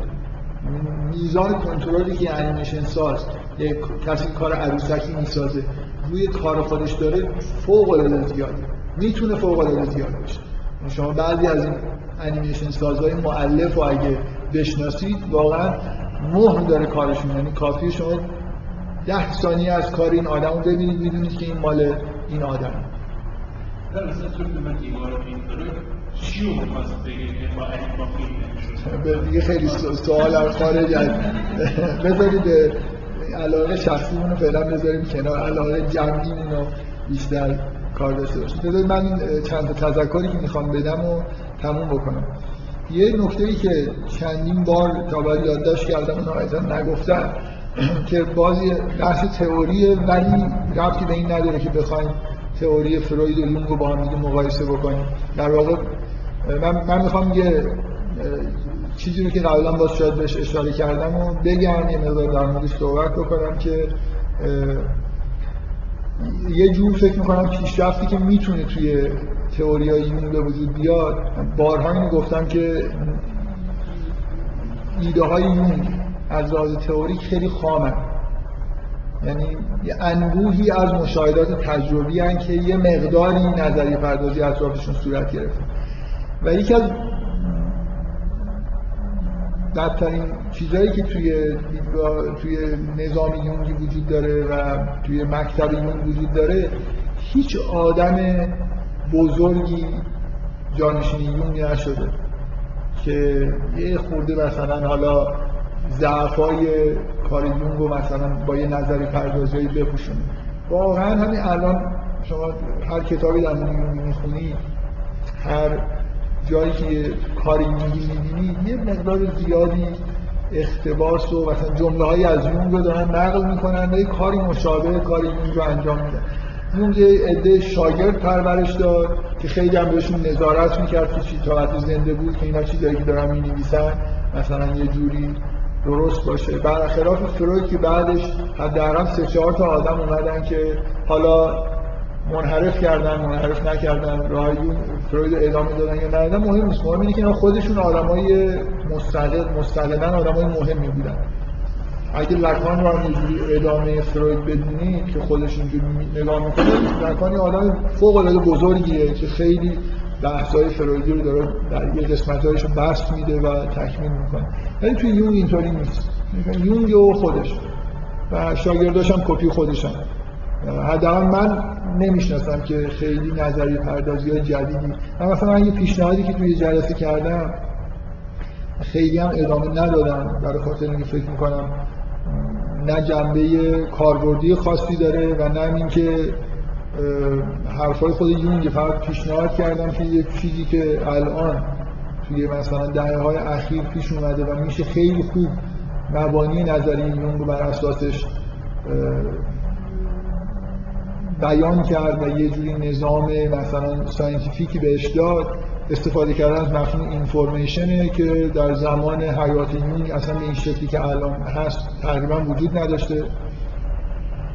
مفهوم information به عنوان مفهوم کاربردی توی مخابرات به وجود اومده ولی امروز هر سالی که میگذره یه جوری بیشتر تبدیل میشه به مفهوم مرکزی توی science وارد فیزیک شده. بنابراین شما می‌تونید از وجود یه مفهوم به اسم information به عنوان مفهوم scientific توی بیان خیلی از حرفایی که اون می‌زنه و به نظر عجیب و غریب و غیر علمی میان استفاده بکنید من یه جلسه شاید 20 دقیقه در مورد سعی کردم بگم که چجوری از مفهوم information میشه خیلی چیزا رو به طور طبیعی استفاده کرد و چیزایی رو به طور طبیعی بیان کرد. یه چیز دیگه ای که بازم به تحولات علمی بعد از اون برمیگرده و من فکر می‌کنم واقعا اگه یون بود یه جوری تو هوا به اصطلاح می‌زد و از این استفاده می‌کرد تو نظریهش ولی من لاقل خبر ندارم که کسی این کار کرده باشه. استفاده در واقع استفاده کردن از این تحولات و توجهات جدیدیه که توی دانش امروز نسبت به جنین شناسی میشه. ما تقریبا میشه گفت که جنین شناسی خیلی عقب افتاده ای در دوران مثلا قرن 19 و اوایل قرن 20 داشتیم و روز به روز چیزهای بیشتری در مورد ژنتیک. یون وقتی که میگه که ناخودآگاه جمعی ژنتیکه ژنتیک اصلا این کلمش تازه. مثلا داره استفاده میشه. در حالی ما الان تو دورانی زندگی می‌کنیم که شاید بزرگترین تحول علمی دنیا تحولاتی که حول علمی ژنتیک داره می‌زنه هم ژنتیک و هم جنین شناسی و اینکه چجوری این ژن ها در واقع ما الان یه تصور بسیار بسیار پیچیده و دقیقی داریم از اینکه چطور انسان ساخته میشه در دوران جنین. چطور ژن ها خونده میشن. چطور بر اساس خوندن این ژن ها عین اگه با مفهوم ماشین تورینگ آشنا باشی مکانیسم های خوندن ژن و ساخته شدن انسان واقعا مثل ماشین تورینگ یعنی مثل اینکه یه نواریه و یه یه چیزی یه head ی وجود داره که میاد سه تا سه تا کدایی نوشته شده توی ژنوم رو می‌خونه و از روی این اطلاعاتی که اینجا داره می‌خونه پروتئین می‌سازه و این پروتئین ها هر کدومشون در یه قسمتی از بدن به تدریج شکل می‌گیرن و تبدیل به اعضا میشن و یه نکته ای که فکر کنم هر کسی که از مثلا ماشین تورینگ رو بشناسه و ژنتیک بخونه براش جالبه اینه که مثل ماشین تورینگ این ژنوم علامت halt هم داره. یعنی همین سه سه تا که می‌خونه یه ستایی هست که هالت یعنی این, این چیز تموم شد. این پیام تموم شد. این یه پروتئینه. از ستایی بعدی رو شروع مثلا ساخت یه چیز جدید. اینکه کم کم این چیزایی که ما در مورد ژن یونگ همینجوری تو هوا می‌گفت که ناخودآگاه جمعی یه جورایی در مثلا ژنوم ما در مثلا می‌گفت تجربیات نمی‌دونم اجداد ما در ژنهای ما یه جوری باقی موندن. اون موقعی که این حرفو می‌زد نه ژنتیک این مقداری که الان پیشرفت کرده بود پیشرفت کرده بود و نه جنین شناسی. یعنی اینکه چطور تو مراحل جنینی ژنا خونده میشن چطور این پدیده gene expression اتفاق میفته این پیام ها منتقل میشن و تبدیل به یه ساختارهای بدنی میشن و بعد چطور توسط همین gene expression شما توی جنین شناسی چیزی که ما فکر می‌کنم قبلا نمی‌دونستیم اینه که جنین شروع می‌کنه رفتارهای الگوهای رفتاری آینده خودش رو در داخل جنین انجام میده. یعنی یه تصور ابتدایی از رشد جنین اینه که حتی اگه ژنتیک رو هم مثلا بلد باشید اینه که ژنها عواملی هستن که مثلا فرض کنید دستورات اونجا نوشته شده که کلیه چجوری باید ساخته بشه. در حالی که اتفاقی که ما الان می‌دونیم و خیلی این دونستن ما قدیمی نیست اینه که فقط این نیست که کلیه ساخته میشه. کلیه شروع به کار می‌کنه با اینکه جنین غذایی نخورده و دفع به معنای واقعی کلمه نباید انجام بده ولی تمام اعضایی که در واقع توسط همون ژنوم اطلاعاتش خونده میشه و ساخته میشن به طور آزمایشی کار هم می‌کنن. خب این خیلی نکته مهمه ما تصور ابتدایی اکثر آدم هایی که وجود داشتن و هنوز هم وجود دارن اینه که انگار انسان اون لحظه ای که متولد میشه شروع زندگیشه. در حالی که ما الان جنین شناسی که در واقع جنین شناسی مدرنی که داریم داره به ما میگه که جنین دوران جنینی دوران خیلی پرتحرکیه که توش یه اعمالی جنین داره انجام میده. نه اینکه صرفا اونجا وایستاده و داره به عنوان یه موجودی کم کم ساخته میشه. وقتی ساختنش تموم شد مثلا وارد دنیا میشه حالا شروع می‌کنه به زندگی کردن. جنین واقعا داره توی دوران جنینی زندگی می‌کنه. یعنی هر عضوی که تکمیل میشه روش استفادهش هم انگار بهش داره توسط. حالا خیلی اینجا الان چیزی که من دارم میگم اینکه چطور این اعضا شروع به کار می‌کنن به طور الگوی کار کردنشون در واقع به نوعی یاد می‌گیرن. اینکه چجوری اینا توسط ژنوم کنترل میشه یا به طریق دیگه کنترل میشه خیلی هنوز روشن نیست. ولی چیزی که ما به طور قطع می‌دونیم اینه که ما یه زندگی جنینی خیلی خیلی پیچیده تر از اونی که قبلا فکر می‌کردیم و مثلا یه آدمی مثل یونی می‌دونست داریم. بنابراین اگر من دارم بازی شاید یه تلفیقی از حرفای فروید و میدم فروید میگه که ناخودآگاه چجوری شکل می‌گیره؟ ناخودآگاه شخصی. میگه ناخودآگاه شخصی در تجربه های دو سال اول زندگی شکل می‌گیره. به هیچ وجه احساس اینو نداره که اینا یه کدایی هستن که از اجداد ما داره به ما می‌رسه. در واقع این مثل اون اختلافیه که توی فلسفه بین حسگرایی و عقلگرایی وجود داره. اختلاف سر اینه که انسان همه چیزهایی رو که درک می‌کنه. همه شناخت خودش رو در اثر تجربه به دست میاره و اصطلاحی که هیون به کار می‌بره که انسان مثل لوح سفید وقتی به دنیا میاد و هر چی توش نوشته میشه هر شناختی که پیدا می‌کنه بعد از تولد در اثر تجربیاتشه. و عقلگراها میگن که نه یه سری ضوابط و الگوهای عقلی قبل از به دنیا آمدن و قبل از تجربه کردن توی ذهن بشر شکل گرفت. یا آدم مثل کانت معتقدن که مقوله هایی مثل مثلا فرض کنید علیت زمان مکان اینا چیزهایی هستن که طبق ساختار مغز از قبل وجود دارن. بنابراین یه جوری اختلاف بین یونگ و فروید مثل اختلاف بین تجربه گراها و عقل گراهاست یونگ معتقده که ما وقتی که به دنیا میایم اونجوری که اون توضیح میده به دلایل ژنتیک چیزهایی که توی ژنهای ما نوشته شده چیزی رو به ارث می‌بریم. الگوهای شناختی رو به ارث می‌بریم. شاید نتونیم بگیم که شناخت خاصی داریم.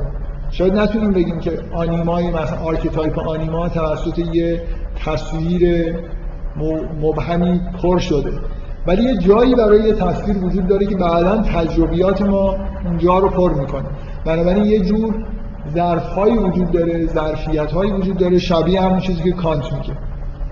که شناختهای ما رو تحت تاثیر قرار میده بنابراین یون یه جوری مثل عقلگراها در واقع معتقد به وجود ظرفیت‌های ما قبل تجربیه در حالی که فروید سعی می‌کنه بگه که هر چیزی که توی خداگاه و ناخداگاه ما هست در اثر تجربیات ما به وجود اومده من می‌خوام بگم که شما می‌تونید جنین شناسی رو با این وضعیت فعلی خودش به عنوان واسطه وارد این بحث‌های تئوریک بکنید. و بین این دو تا حرفی که در واقع زده میشه توسط فروید و یونگ به نوعی جمع بکنید فروید نه فقط فروید فکر می‌کنم اکثریت آدمایی که میشنون که ما یه سری مثلا فرق کنید ظرفیت های شناختی ژنتیک داریم یه جورایی براشون حرف موهوم به نظر می‌رسه. چطور مثلا در ژنهای ما یه چیزهایی مثلا هست. همونجایی که کلیه ساخته میشه مثلا یه جایی توی روان ما ساخته میشه که جای آنیماست به نظر میاد در حال حرف حرفی نیست که خیلی جنبه تجربی و مثلا تحقیق شده ای داشته باشه. اما اگه در, در واقع یه جوری احساس میگه که واقعا چیزهایی که شنا... حتی که به دست میاریم یه جوری در اثر رفتارها و چیزهایی که می‌بینیم. باید به نظر بیاد. اگه شما بیاید این مرحله رشد جنینی رو. بذارید از این مبنای فرویدی شروع بکنید اگه شما قبول بکنید که دو سال اول زندگی تجربیات تجربیات بشر توی دو سال اول زندگیش که بخش عمده از ناخودآگاه داره شکل میده. ناخودآگاه شخصیشون مثلا به وجود میاره. اگه قبول بکنید که ما نه ماه قبل از این دو سال تجربیاتی داشتیم یه جور زندگی جنینی داشتیم که اونقدر که قبلا به نظر میومد زندگی ساکن و آرامی هم نیست. کلی توش تحرک و تجربه وجود داره. از تجربه خوردن دفع کردن همه این چیزهایی که فروید به نوعی به مراحل بعد از تولد نسبت میده همه اینا در جنین وجود داره. یعنی جنین به طور مدام داره می‌خوره. همون مایه داخل رحم رو می‌خوره و همون رو هم دفع می‌کنه. اصلا نیازهای غذا خوردنش از طریق جفت داره تامین میشه. ولی این عمل خوردن و دفع کردن داره انجام میده. مثل یه کار آزمایشی در اینکه این اعضا ترین شده باشن شما اگه قبول بکنید که فقط همون فرویدی نگاه کنید تجربه گرا نگاه بکنید ولی زندگی رو از لحظه صفرش رو نذارید لحظه تولد. بذارید نه ماه جنینی رو هم بهش اضافه بکنید. اونجا هم تجربیاتی شکل گرفته که آثاری توی مثلا محتویات شناخت ما و زمینه های شناختی به ما داره در واقع بچه وقتی به دنیا میاد میدون تجربه خوردن داره تجربه دفع کردن داره تجربه خیلی چیزای دیگر داره. خیلی از اعمال حیاتی رو قبلا انجام داره. یه چیز خیلی عجیبی که من اخیرا خوندم مثلا یه سال قبل خوندم اینه که اعمال جنسی بعد از شکل گرفتن مثلا اعضای جنسی به نوعی توی جن... در مورد جنین انجام میشه. مخصوصا این چیزی که من خوندم و این آیات برای من شگفت انگیز بود این بود که تمام سلولایی که در واقع به نوعی تبدیل به تخمک میشن در زنها همشون در مرحله جنینی به وجود میاد. بعدا دیگه چیزی به وجود نمیاد. فقط همون هستن که میلیاردها تعدادشون هست و بعد اینا تبدیل به تخمک ها میشن. بنابراین تمام فرایندهای جنسی رو تا یه جایی جنین داره انجام میده و همینطور همه فعالیت های دیگر. بنابراین اگه اینجوری نگاه بکنید خیلی خیلی خوب می‌تونید تشخیص اینجوری در واقع تصور بکنید که یه بخش خیلی مشترکی از ناخودآگاه در تجربیات مشترک جنینی که دیگه هیچ فرقی تقریبا بین انسان ها نیست شکل می‌گیره. ببینید از یه طرف این نزدیک به چیزی که یون میگه برای خاطر اینکه این تجربیات توسط ژن ها داره به وجود میاد و یعنی ژنومی که در واقع اعضا رو می‌سازه آزمایششون می‌کنه و تحویل میده. تقریبا چیزی که ما الان در مورد جنین می‌دونیم و قبلا نمی‌دونستیم اینه که اعضا چطور در اثر خونده شدن ژنوم ساخته میشن حالا نه اینکه همه چیز رو می‌دونیم جزئیاتش کلیاتش رو می‌دونیم که اونجا اینفورمیشن مثل یک کتاب بزرگی در مورد ساخت کلیه اونجا هست. واقعا خط به خط اینا خونده میشن.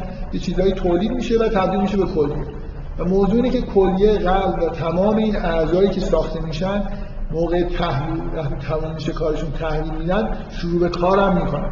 بنابراین ما یه بخشی از تجربیات درون به اصطلاح رحم داریم تجربیات جنینی داریم که اینا قبل از به دنیا اومدن شکل گرفتن تا حدود بالای 99 درصد مشترک بین همه انسان ها هستن و این تجربه ها می‌تونن در واقع اون زمینه های ذهنی که بر یون بهشون میگه ناخودآگاه جنین رو تولید بکنن.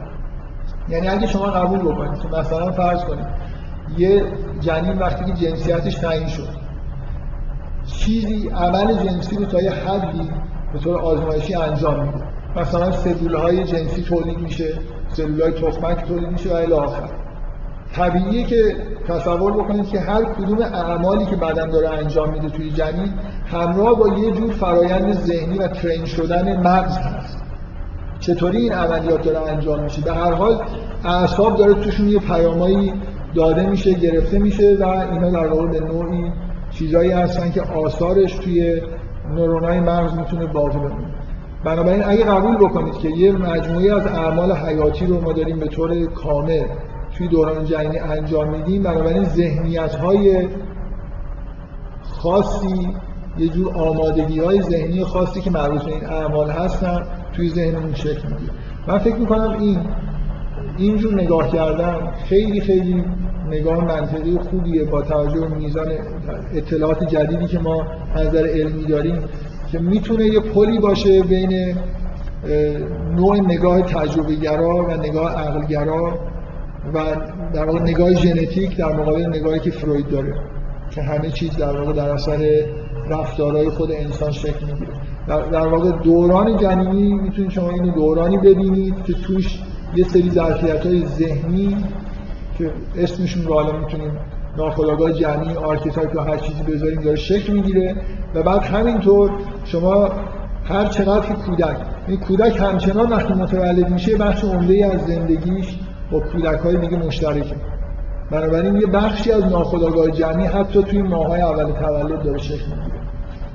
و همینطور که سن بچه داره زیاد میشه تو دو سال سه سال چند سال اول زندگیش کم کم تجربیات خاص خودش از خانواده خودش از شرایط فرهنگی که توش زندگی می‌کنه رو تبدیل می‌کنه به محتویات ناخودآگاه شخصی خودش. من فکر می‌کنم اون حلقه مفقوده ای که وجود داره که تئوری یونگ و فروید رو خیلی از دیگه دور می‌کنه و اون جایی که یونگی ها باید روش فشار بیارن به عنوان مرحله ای که ناخودآگاه جمعی داره تولید میشه همون مراحل رشد جنینی صرف این که بگیم که یه چیزهایی در ژنوم نوشته شده خیلی همچین حرف کلی و دور از به اصطلاح دور از چیزهای تحقیقاتی. من باید بگم که اگه تو ژنوم هم نوشته شده خلاصه اینا چجوری وارد مثلا فرض کنید کارکردهای ذهنی و شناختی میشن.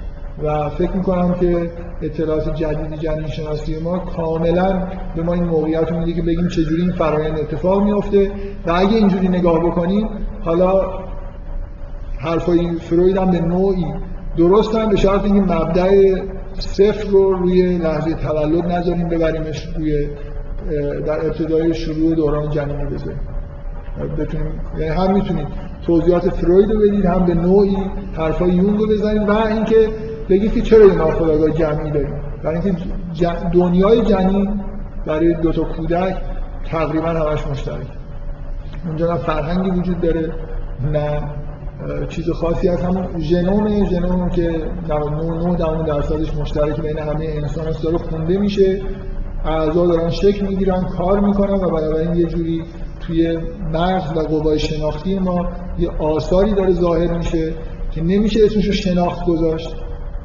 نمیشه تست شما وقتی, وقتی اگه فعالیت جنسی تا یه حدودی داره انجام میشه توسط جنین شما نمی‌تونید تصور تصورتون این باشه که یه تصویر ذهنی آنیمایی داره شکل می‌گیره. مثلا یه تصویری از زن داره برای جنین مذکر به وجود میاد. ولی یه جوری یه آمادگی ذهنی برای مثلا فرض کنید یه عمل حیاتی که طرف مقابلی داشته باشه درش به وجود میاد. بنابراین یه فضایی انگار توی مغزش برای یه شناختی که مربوط به آنیما میشه به وجود میاد و همینطور الی در واقع فضای مغز داره ترین میشه توسط یه سری رفتارهایی که تو جنین داره انجام میشه. من این نقطه تئوری نهایی هم می‌خوام بگم و می‌خوام پیشنهاد کنم. چند هفته با توجه به بعضی که همین دانشگاه داره همینجا هم شریف هم می‌خوام همین کار بکنم. چند هفته ترتیب بکنیم و نزدیک بازگشایی دانشگاه شهری بر ما دوباره کارمون شروع کنیم. مرداد ماه رو تعطیل بکنیم.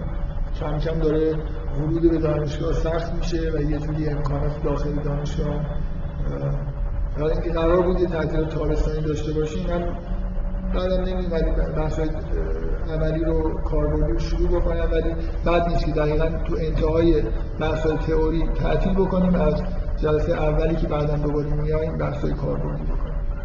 من قرار بود که امروز اگه وقت در مورد نحوه استفاده از مفهوم آنیما و آنیمون صحبت بکنم. کلا می‌خوام بذارمش برای جلسه اول مثلا بعد از تعطیلات تابستانی تعطیلات تابستونی هم نمیشه بکنم یه سه چهار هفته یا بیشتر نشه. اگه بخوایم شهری بر ما شروع بکنیم یه نکته ای که فقط با جمعه تئوریک داره. من قبلا یه اشاره هایی بهش کردم ولی خیلی هم نمی‌خوام واردش بشم. اینه که بارها اشاره کردم به اینکه شما در واقع می‌تونید یه, یه مدل مشترک اگه می‌خواد داشته باشید که توش ایده های یونگی و فرویدی با هم دیگه صدق بکنن می‌تونید تصور بکنید که ما یه محور عمودی رشد داریم که می‌تونه خیلی طولانی باشه و یه محور افقی که محور انحراف هست که خیلی جنسیت تئوری فروید میگه که این محور به جنسیت مربوطه. من گفتم که با توجه به اینکه همه آدمایی که در واقع الگوهای تئوری فروید بودن تو مراحل ابتدایی رشد هستن اثر این محور افقی خیلی بارز بوده. بنابراین طبعا تئوری فروید تئوری که در مورد این و با توجه اینکه هدفی هم که فروید داشته توجیه بیماری های روانی درمان بوده به این انحراف زیاد توجه کرده و فروید در یونگ در واقع بیشتر به محور عمودی کار کرد. من قبلا نمی‌دونم اشاره کردم یا نه فقط می‌خوام اینجا در حد اشاره بگم که فکر می‌کنم خیلی واضحه که این دیاگرامی که من دارم در موردش صحبت می‌کنم همون دیاگرام چهار تا function خودآگاهیه که یونگ در موردش صحبت کرد یعنی تو محور عرضی اتفاقا همینجوری هم رسم می‌کنه. یه محور عرضی می‌کشه که توش یه در واقع function تفکر در مقابل feeling هست. thinking در مقابل feeling و یه محور عمودی می‌کشه که توش در واقع در پایین یه جور حس هست. sensing هست در مقابل در طرف مقابل شهوده intuition اگه تصور بکنید فقط اینجوری نگاه بکنید که به وضوح تقابل شهود با حس ابهام داره و گنگه برای خاطر اینکه شما نمی‌تونید بگید که شهود یه چیزیه که دقیقا یه جای مشخصی داره متوقف میشه.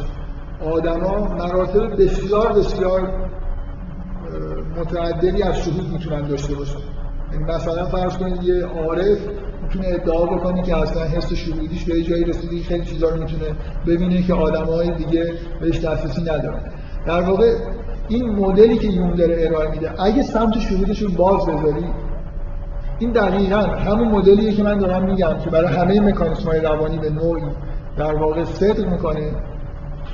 به شرط اینکه فقط اینو project ش بکنید روی اعمال کارکرد مثلا کارکردهای ذهن خودآگاه. یعنی دقیقا همه ما می‌دونیم که یه جوری thinking و feeling از تفاوت های عمده بین زن و مرده یعنی زن ها اصولا گرایش به feeling دارن و مردا گرایش به thinking دارن. و در طرف مقابلش حس در مقابل شهود از یه رده پایین تری یونگ وقتی که چهار تا function داره میگه یه جوری انگار به طور خونسا برخورد می‌کنه که حس و شهود دو تا چیزی نیستن که پایین و بالا باشن. یعنی شهود یه جور مرتبه بالاتری از آگاهی باشه نسبت به حس در حالی که فکر می‌کنم واقعا اینجوریه یعنی حس یه مرتبه بسیار نازلی از شناخته از function های خودآگاهانه است و آدما بر اساس اینکه چقدر در واقع می‌تونن دریافتهای شهودی داشته باشن میشه در واقع گفت که در شناخت خودشون پیشرفت کردن. اگه اینجوری نگاه بکنید یعنی یه مقدار تغییر بدید الگو رو. اولا محور افقی رو می‌تونید مثل یه محور جنسی نگاه بکنید. جنسیت توش دخالت داره. قطعا به طور آماری درصد thinker بودن توی مردا بیشتر از feeling توی زن هاست. و بیشتر از feeling توی خودشون. یعنی feeling توی زنها اکثریت داره و thinking ممکنه توی مردا اینا به شدت توسط فرهنگ هم در واقع به نوعی وقتی شما دارید خواهد تست می‌گیرید طرف واقعیتش اینه با خودآگاهیش جواب میده. بنابراین خیلی نمیشه به نتایج تست اعتماد کرد. مگر اینکه خیلی سوالای جالبی طرح بکنید که از خداگاهی آدم ها به نوعی در واقع بتونه فرار بکنه مثلا داستان هایی تعریف بکنید و بعد نظر آدم ها رو بپرسید که خیلی معلوم نباشه که چی می‌خواید بگید بعد جواب نو اگه بخوای مثلا من یه بار فکر کنم در مورد همون آزمون یونگ اینو گفتم که درصد فیلم توی ایران خیلی غیر واقعی در میاد زیاد در میاد. بین به دلایل تعلیمات مذهبی که آدما دیدن. مثلا توی اون هفتاد خورده سوالی که اونجا هست یه سوال اینه که شما آدمی هستید که معتقد که همه جواب رو باید از ساینس و از علم گرفت؟ خب ما هممون تعلیم دیدیم که بگیم نه. میگیم نه. بنابراین یه امتیاز خوبی برای فیلم به دست میاد. چون اگه طور طبیعی آدمی مثلا که science بدبین باشه نه چون آموزش دیده. خب نشون میده که آدمی که درصد feeling ش بالاست یعنی به نتایج منطقی خیلی کار نداره. سوال های اونجای طوریه که آموزش های ما به خودآگاهی ما مربوط میشه به راحتی آدم می‌تونه جوابایی بده که خیلی جوابای درستی نباشه. به هر حال فکر می‌کنم که اون الگوی چهار تا function خودآگاهی یونگ به نوعی با این مدل کلی که از تلفیق یونگ و فروید می‌تونید بهش برسید مربوطه. و شرطش فقط اینه که اولا شهود و یه چیز محدودی مقابل حس نگیرید بلکه قائل باشید به اینکه قائل باشید به اینکه شهود مراتب متعدد می‌تونه داشته باشه. و ثانیا اینکه نگاهتون اون طوری که نسبت به فیلینگ و تینکینگ خونساست فروید مدام تاکید می‌کنه که thinking برتری به feeling نداره feeling برتری به thinking نداره بلکه دوتاشون در واقع دو تا قطبی هستن که حالا مثلا تو فرهنگ مرد سالار thinking یه جوری خیلی تر شده. من معمولا از چیزایی که قبلا هم گفتم نمی‌دونم تو این جلسات گفتم یا نه این شما کتابایی پیدا می‌کنید تحت عنوان مثلا متفکرین بزرگ مثلا تاریخ. هیچ وقت درباره مثلا آدمایی که feeling بزرگ خیلی خوبی داشتن در تاریخ کسی بحث نمی‌کنه. حتی هنر هم که یه جوری قراره که بیشتر نتیجه feeling باشه الان توی قرن بیستم و تو دوران پست مدرن بیشتر در واقع یه چیزی مربوط به thinking تا feeling یعنی آدما خیلی خودآگاهانه میشینن به فرم فکر می‌کنن و اثر هنری رو به وجود میارن و الهامی وجود نداره حس خیلی خاصی وجود نداره. بنابراین برخلاف thinking و feeling من اگه این حرف منو بخواید بپذیرید باید حس و شهود رو ارزش گذاری بکنیم. یعنی شهود رو توی مرتبه بالاتری از حس بدیم. حس مشترک بین همه آدم هاست. همه ما وقتی به دنیا میایم از نظر قوای شناختی حس رو در اختیار این function حس sensing رو در اختیار داریم. مثل یه چیز فیزیولوژیک میمونه. سلسله عصبی ما هممون در واقع یه جوری شکل گرفته که می‌تونیم این کارهای رو انجام بدیم. پنج تا حس رو حداقل داریم. ولی در اثر تمرین و ممارست می‌تونیم اون قوای شهودی خودمون رو رشد بدیم و فکر می‌کنم فکر می‌کنم یکی از چیزهایی که توی تمام مکاتب عرفانی در واقع روش تاکید میشه حالا اگه می‌خواید اسم مراحل رو اونطوری که یون میگه فرآیند فردانیت یا چیز دیگه بذاری اینه که قوه شهود خودشون رو یعنی قوای شناختی خودشون رو به معنای واقعی کلمه دارن تقویت می‌کنن. یعنی تمام این واژه عرفان که از معرفت میاد اینه که چجوری شما یه کارایی انجام بدید که شناخت هایی پیدا بکنید که با به طور عادی نداشتید. چیزهایی رو ببینید که تا حال نمی‌دیدید چیزهایی رو حس بکنید که تا حالا حس نمی‌کردید. اینا در واقع میشه به نوعی گفت که همه این مراحل رشد فردی رشد شناختی تقویت کردن اون چیزیه که یونگ داره بهش میگه شهود. و اگه اینجوری نگاه بکنید من می‌خوام بگم که این هست وجود داره که اون مدل شناخت شناخت چهار تا function خودآگاه یونگ منطبق میشه با همه حرفایی که بعدا در مورد سلف می‌زنه به اضافه اینکه شما می‌تونید یه جوری از تفاوت جنسی به عنوان محور عرضی هم صحبت بکنید و feeling و thinking رو هم به نوعی به تمایز جنسی در واقع ربط بدید. که این حرفی که من دارم می‌زنم توسط neuroscience مدرن هم تایید میشه. یعنی اگه شما جای تفکر فرمال رو توی مردا, و زن, زن ها مقایسه بکنید و نوع دخالت feeling رو تمام ساخت تفاوت های ساختاری مغز زن و مرد داره این نشون میده که تفاوت وجود داره به طور واقعی بین تفکر فرمال و سمبولیک توی مرد و تفکر مثلا به نوعی اگه بشه اسمشو گذاشت یه شناخت عاطفی توی زن. اینا تفاوت های واقعی هستن که مغز زن و مرد با هم دیگه دارن. تعداد لینک هایی که بین نیمکره چپ و راست مغز زن و مرد وجود داره بی نهایت با هم فرق داره. یعنی زنها دو تا نیمکرهشون خیلی به هم مربوطه در حالی که مردا یه جوری نیمکره هاشون راحت همه الان می‌تونید جدا بکنید بازم کار و این دقیقا نتیجهش اینه که مردم می‌تونن این به عنوان توانایی مثبت لزوما نیست دقت بکنید به این نکته.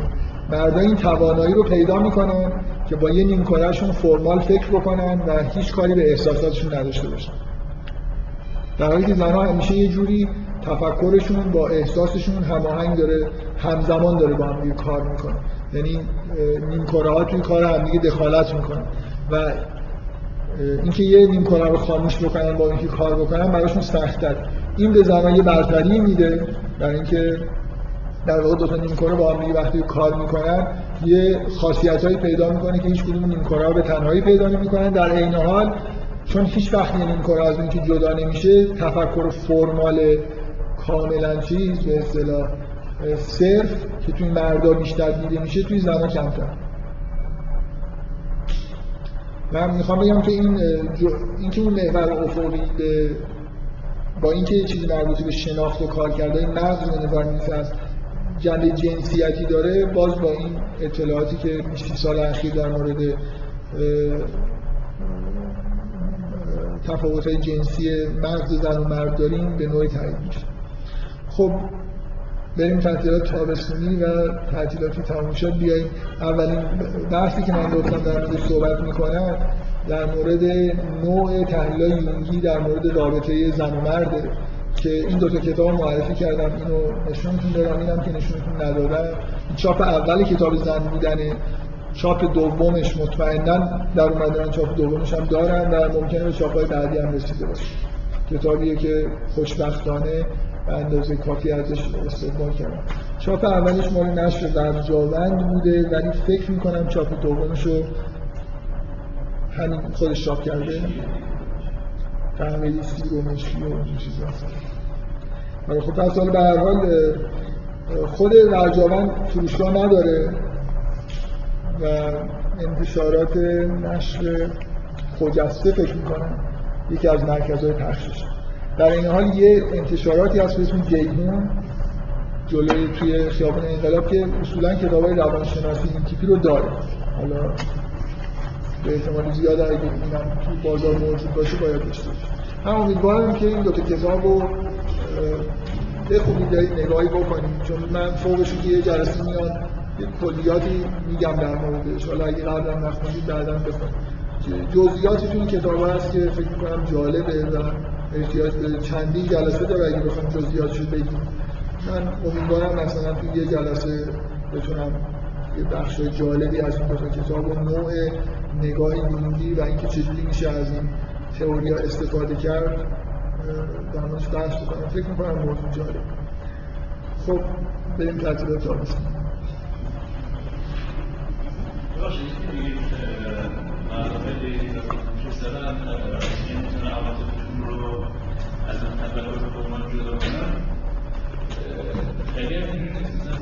یعنی شما وقتی که مثلا فرض کنید این یه جنبه هایی از توانایی خیلی مهمه که بفهمید که از یه جهت توانایی از یه جهت ناتوانایی چون اون چیزی که به عنوان نهایت به اصطلاح رشد شناختی باید انسان بهش برسه هماهنگ کردن کارکرد feeling و thinking با یعنی دقیقا اینه که شما یاد بگیرید که feeling و thinking رو با هم هماهنگ بکنید. بنابراین از یه جهت توانایی تینکینگ خالص داشتن. توی دنیایی که ما توش هستیم مثلا برای ریاضی خوندن خب من فکر نمی کنم یه ریاضیدان یه مرد ریاضیدان اصولا اینطوری باشه که از یه قضیه خوشش بیاد احساس خوبی نسبت به قضیه داشته باشه. از وقتی می‌خواد یه کانجکچری رو حل بکنه خیلی سعی کنه که از اون قضیه که دوست داره استفاده بکنه. دوست دارم دوست ندارم نیست. یعنی ریاضیدان میشینه کانجکچر می‌ذاره جلو خودش یا مسئله امتحانی می‌ذاره جلو خودش. حالا از قضیه ها می‌خواد خوشش بیاد یا بعدش بیاد استفاده می‌کنه. ولی کار کرده هماهنگ غیر ارادی دو تا نیمکاره نتیجه که بعضی از خانم‌ها اگه اون روزی که اون قضیه رو خوندن احساس خوبی نداشتن این تاثیر ممکنه سالها روشون بمونه و از اون قضیه که باید استفاده بکنن استفاده نمی‌کنن. سعی می‌کنن از قضیه که دوست دارن استفاده بکنن. به حالت اغراق شده یه ضعفیه که کارکرد مشترک دو تا نیمکاره می‌تونه داشته باشه. در عین حال اگه دو تا نیمکاره رو اینطوری الان ما تو دنیای زندگی داریم می‌کنیم که بهمون به زور نظام آموزشی می‌خواد یاد بده که یکی از نیمکارهامون خاموش کنیم اصولا برای همینه که مردا خب خیلی راحتتر و بهتر کار می‌کنن دیگه. یعنی ما توی شما اگه بخواید کار هنری بکنید نباید دو تا نیمکارتون رو یکیشو خاموش بکنید با اون کار بکنید. ولی نظام آموزشی که بر اساس ساینس و ریاضی و این چیزا شکل گرفته هر چی که از این کارا خاموشتر باشه و اصلا عمل جراحی بکنید از اول این چند تا لینکی هم که تو مغزتون وجود داره رو ببرید راحت ترید اگه آنیما نداشته باشید. آنیما موجود آنیما و احساسات آنیمایی یکی از بدبختیاش اینه که اون یکی نیمکاره رو فعال می‌کنه. وقتی که مثلا اون نیمکره فعال باشه بعدا این نیمکره راحت نمی‌تونه قضیهش رو ثابت بکنه.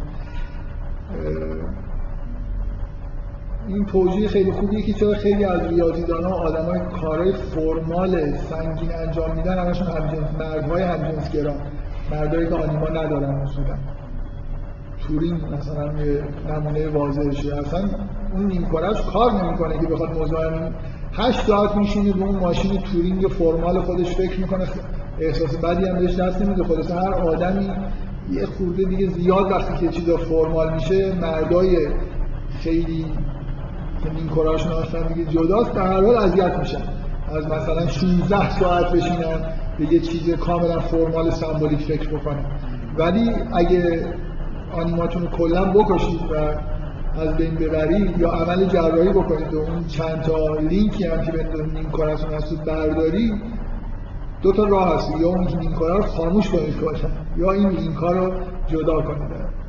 این کار رو در واقع از بین ببرید. اون وقت خیلی موفق میشه که در نظام آموزشی دانشمند بزرگ فرمالی بشید احتمالا متفکر بزرگی بشید در متفکر مثل فیلسوفایی که اینجوری هم دیگه. اصلا شما حسن کارشون اینه که هیچ احساسی ندارن.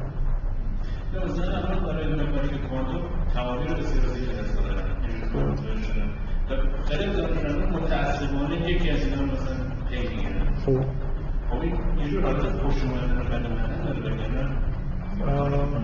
نه خوش اومدن بد اومدن نیست. مسئله منطقی بودن و منطقی نبودن. یعنی با مبانی فکری بعضی از آدما دارن. مثلا فرق بله مثلا فکر کنید آدمی مثل انیشتین مبانی فکری داره که اصولا اینجور نگاه به اصطلاح کوپنهاگی نظریه کوانتوم رو دوست نداره.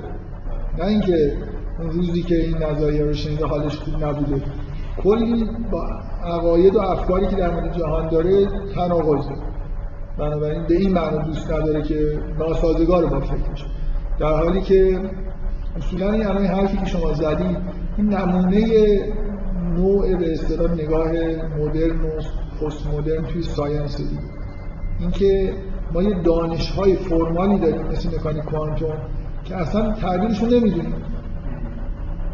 یه آدمایی مثل انیشتین که دو تا نیمکارهشون با هم دیگه یه جورایی کار می‌کرد صرف صرف فرمالیسمی که حوایج ما رو برطرف می‌کنه ولی معنیشو نمی‌دونیم اینا رو اذیت می‌کرد. یعنی آره یعنی انیشتین میگه اگه من فرمولای نسبیت خاص و عام می‌نویسم دقیقا بهتون میگم که اینا معنیش چیه؟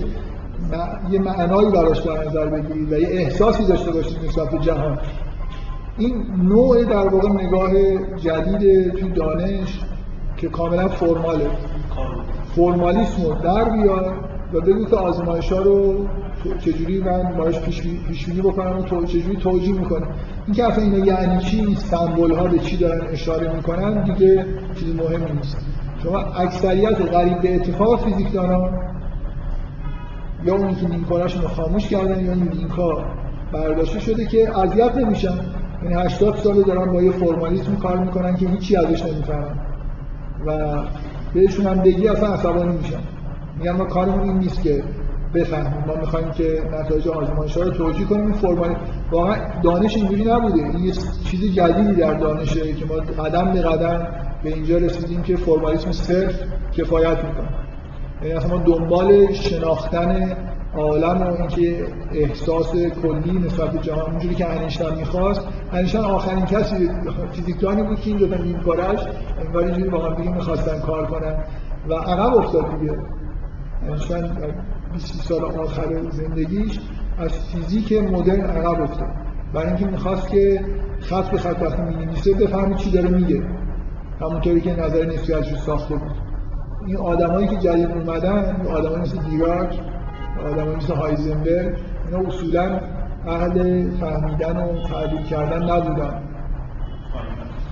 فایمن فایمن فایمن خیلی دوست داشت حالا حداقل دوست داشت بفهمه. اونجا عادت کرده بود که می‌کنه کوانتوم رو نفهمه گفتم نه ولی حداقل حداقل حرف از این که بفهمیم و نفهمیم داره می‌زنه. یعنی براش چون هر فیزیک کلاسیک رو چقدر عمیق سعی می‌کنه که توضیح بده و بفهمه می‌کنه کوانتوم رو دیگه نمی‌فهمن ولی این به معنای اینه که انگار ای کاش میفهمیدن فیزیکدانای دیگه اصولا انگار دنبال این نیستن که اینجا چیز چیزی کم شما واقعا به فیزیکدانا بگید که نظریه کوانتوم چیزی کم داره.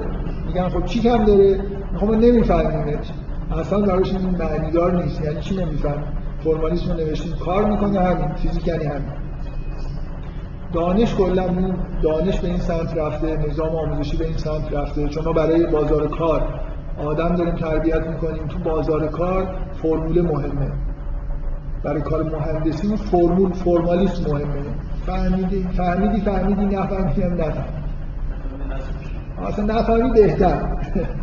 ولی وقتی هم بذاری که بفهم فرمالیسم رو بده. دیگه مهندس فرمالیسم رو اصلا می‌گیره میره باش جنس تولید می‌کنه میده تو بازار. حالا تو برو می‌خوای بفهم می‌خوای نفهم اون چیزی که می‌خواستن از فیزیکدان گرفتن. فرموله رو می‌خواستن. و خب این یه پدیده جدیدیه ما نمیایم وارد نظام آموزشی بشیم حتی. نه که تربیت اسم نظام وزارت خونه هنوز هست آموزش و پرورش. یک در میلیونش هم پرورش نیست. یک کلاس های پرورشی می‌ذارن که اونم یه جور آموزش در یه جهت های خاص. اصولا آدم ها رو چک نمی‌کنن که پرورده شدن یا نشدن. و یه نظام آموزشی اونم معطوف به بازار کار.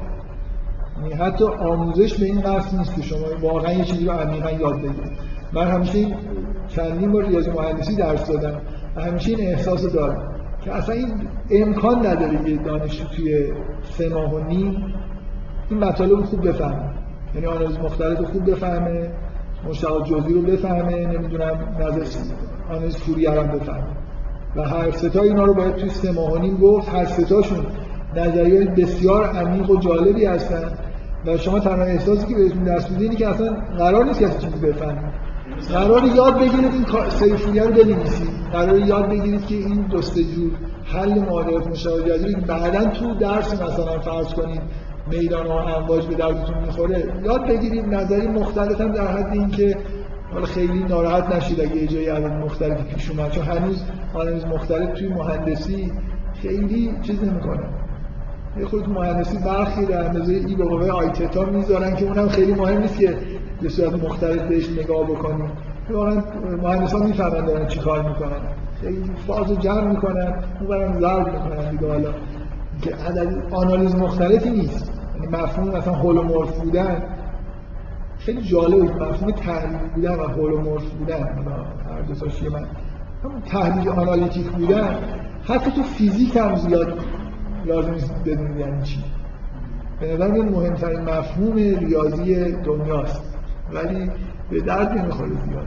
نظریه فیزیکی هم خیلی جایی اخیرا یه جایی به طور طبیعی ظاهر شده. بگذاریم به هر قرار نیست که خیلی ما یه نیم کنم میگم یا باید تعطیل بکنیم یا نصف کنید معنیتون اینجوری آدم موفق و کاراتری میشید برای نظام موجود.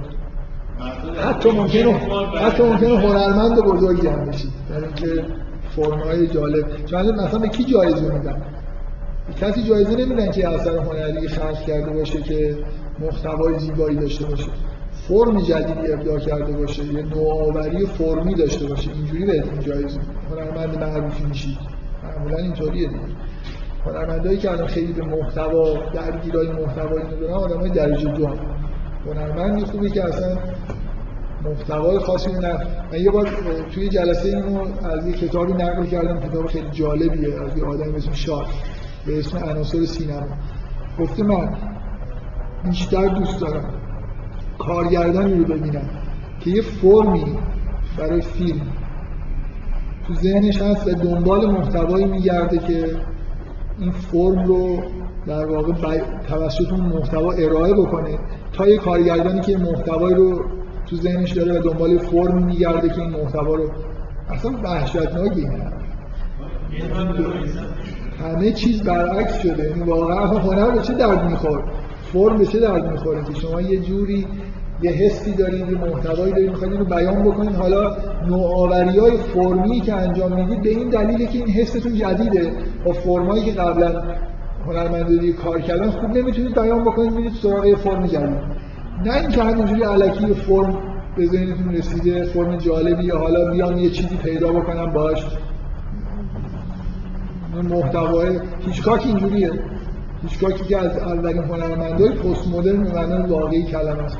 مثلا بهش میگن قایق نجات چرا ساختیم میگه دوست داشتم. ببینم می‌تونم با استفاده از تدوین توی یه جای مکان دو در دو یه فیلمی بسازم که اونقدر تنوع داشته باشه که مردم احساس نکنن یه توی مکان دو در چون قایق نجات هیچگاه می‌بینی؟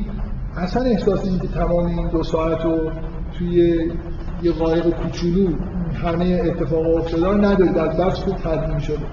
یا فیلم تنابش رو چرا ساخته؟ این فیلم بدون کات بسازه بعد حالا چیکار کنه که فیلم بدون کات؟ خب مثلا یه ماجرای قتلی باشه که اونجا همه تون اتاق هستن و حالا این. بعد انگار محتوای شکل می‌گیره که این فرم خوب در بیاد. توجیه بشه که چرا داره کات نمی‌کنه. این دقیقا هنر وضعیت هنر پست مدرن دیگه. یه جوری تو دوران جدید فرم اولویت پیدا کرده نسبت به محتوا. فرم که فرمالیسم. فرمولاسیونی که شما میدی مثل فرم. مثلا انیشتین اول می‌فهمه که زمان و مکان تصوری پیدا می‌کنه بعد اینا رو به صورت یه فرم فرم بیان می‌کنه. می‌دونی نظر نسبت خاص اینجوری نبوده اول فرمولا در اومده بعد انیشتین اینا رو تعبیر کرده. ولی وقتی نظر نسبت خاص رو فهمید برای اینکه جاذبه رو در واقع وارد نظریش بکنه دقیقا می‌دونست که چیکار باید بکنه. فرمالیسمش رو نداشت. 15 سال طول کشید. 10 سال طول کشید که نظریه هندسه ریمانی رو یاد گرفت تونست اون چیزی که تو ذهنش بود رو بیان بکنه. نمونه یه جور دانش عهد عتیقه. اول طرف چیزی فهمیده حالا دنبال این میگرده که ریاضیاتی رو پیدا کنه که اینا رو فرمولا رو داشت بنویسه. و الان همه چیز برعکسه. همه چیز از اونی که نیم کاره شده بله آره فلاسفه اصولا بیشتر با اون نیم کاره کار می‌کنن. برای همین هم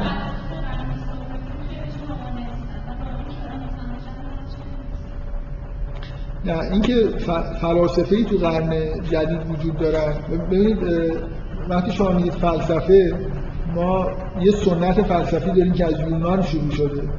کم و بیش میشه گفت تو فلسفه اسلامی هم ادامه پیدا کرده. تو فلسفه قرون وسطا هم ادامه پیدا کرده. بعد نماینده هایی که این فلسفه ارسطویی رو مثلا ادامه دادن. آدمایی هستن مثل کانت و کسایی هستن که الان تو حوزه فلسفه تحلیلی کار می‌کنن. که بیشتر تو انگلستان و آمریکاست اینا رمان نمی اینا اینا پیپرای اینا پیپرای خیلی دقیق می نه من شما اصلا میگید فلسفه یه بار این آدما معمولا به عنوان فیلسوف مطرحن.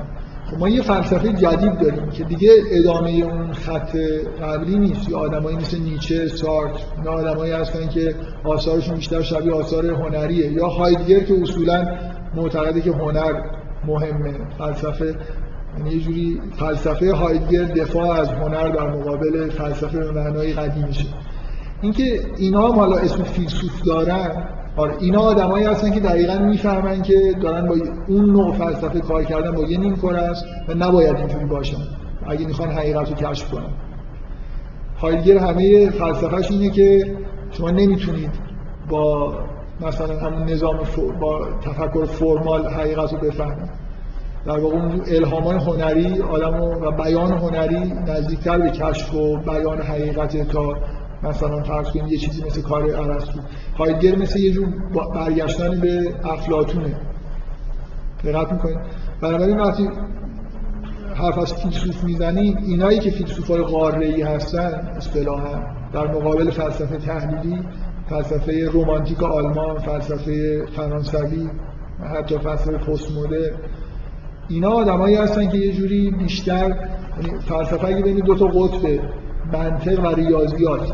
و ادبیات تصورش بکنی فلسفه ارسطویی و تحلیلی روز به روز نزدیکتر به ریاضیات و فرمالیسم شده در حالی که این فلسفه خودش رو بعد مدتی جدا کرده و بسیار نزدیک به ادبیات شده. دریدا الان منتقد هنری یا فیلسوفه؟ به نظر میاد بیشتر اصلا دریدا هدفش اینه که نشون بده که فلسفه هم یه جور ادبیات میگن که انتقام ادبیات رو از فلسفه گرفته یعنی یه جوری ادبیات اولویت داده. هایدگر هم همین کارو کرده. بنابراین شما از این جمعی دارید صحبت می‌کنید که دقیقا در مقابل اون فلسفه سنتی قیام کردن برای خاطر اینکه احساسشون اینه که با یه نیم کره نمیشه.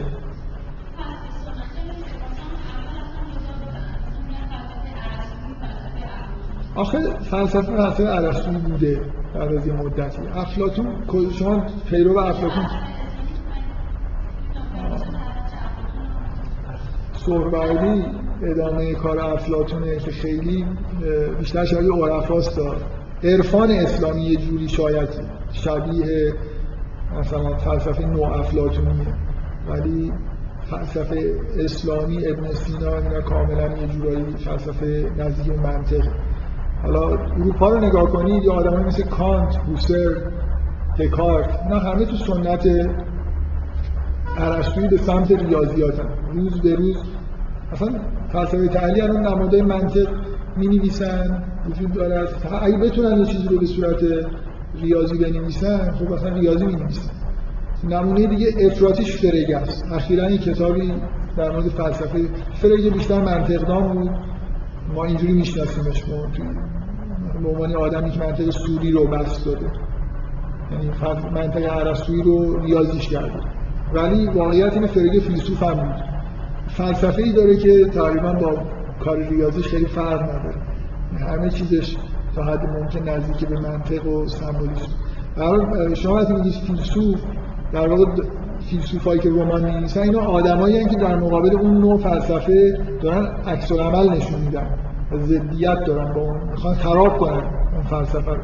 مثلا دشمن شما تمام فلسفه قاره اروپا منظور اروپا یعنی انگلستان رو بذارید کنار آلمان و فرانسه مخصوصا اینا ضد فلسفه تحلیلی هست و همونقدر که اونا اینا رو مسخره می‌کنن اینا هم چند برابر اینا رو مسخره می‌کنن که کاری که دارید می‌کنید اصلا کار دقیقا اختلاف در همین. برای همین هم هست که اینا یه جوری هنرمندن. اینا معتقد نیستن که بشه با تفکر خالص سمبولیک حقیقت رو کشف کرد یا بیان کرد. من میگم جوابتون رو دادم دارم شما از آدمایی رو به عنوان فیلسوف دارید میگید که ضد اون کسایی هستن که فلسفه سنتی ارسطویی کار می‌کنن. و اینا دقیقا ایدهشون همینه. ایدهشون اینه که انگار دارن میگن که دو تا نیمکارا رو باید با هم دیگه به کار بندازیم نیچه سارت هایدگر مخصوصا هایدگر هایدگر اصلا بحثش اینه که باید هنر رو برای کشف حقیقت و بیان حقیقت استفاده بکنیم. فلسفه به درد نمی‌خوره. یعنی هر چی که تو عمرش رفت جلو بیشتر به این نزدیک شد که مثلا کی حقایق رو خوب بیان کرده. مثلا از شعرهای آلمان هولدرین مثلا خیلی مورد علاقهشه میگه که اینه که خیلی خوب در مورد حقیقت داره صحبت می‌کنه. فیلسوفا مثلا آدمایی که دور افتادن از حقیقت. فیلسوفای سنتی. خب خب انشاءالله تو شهری ما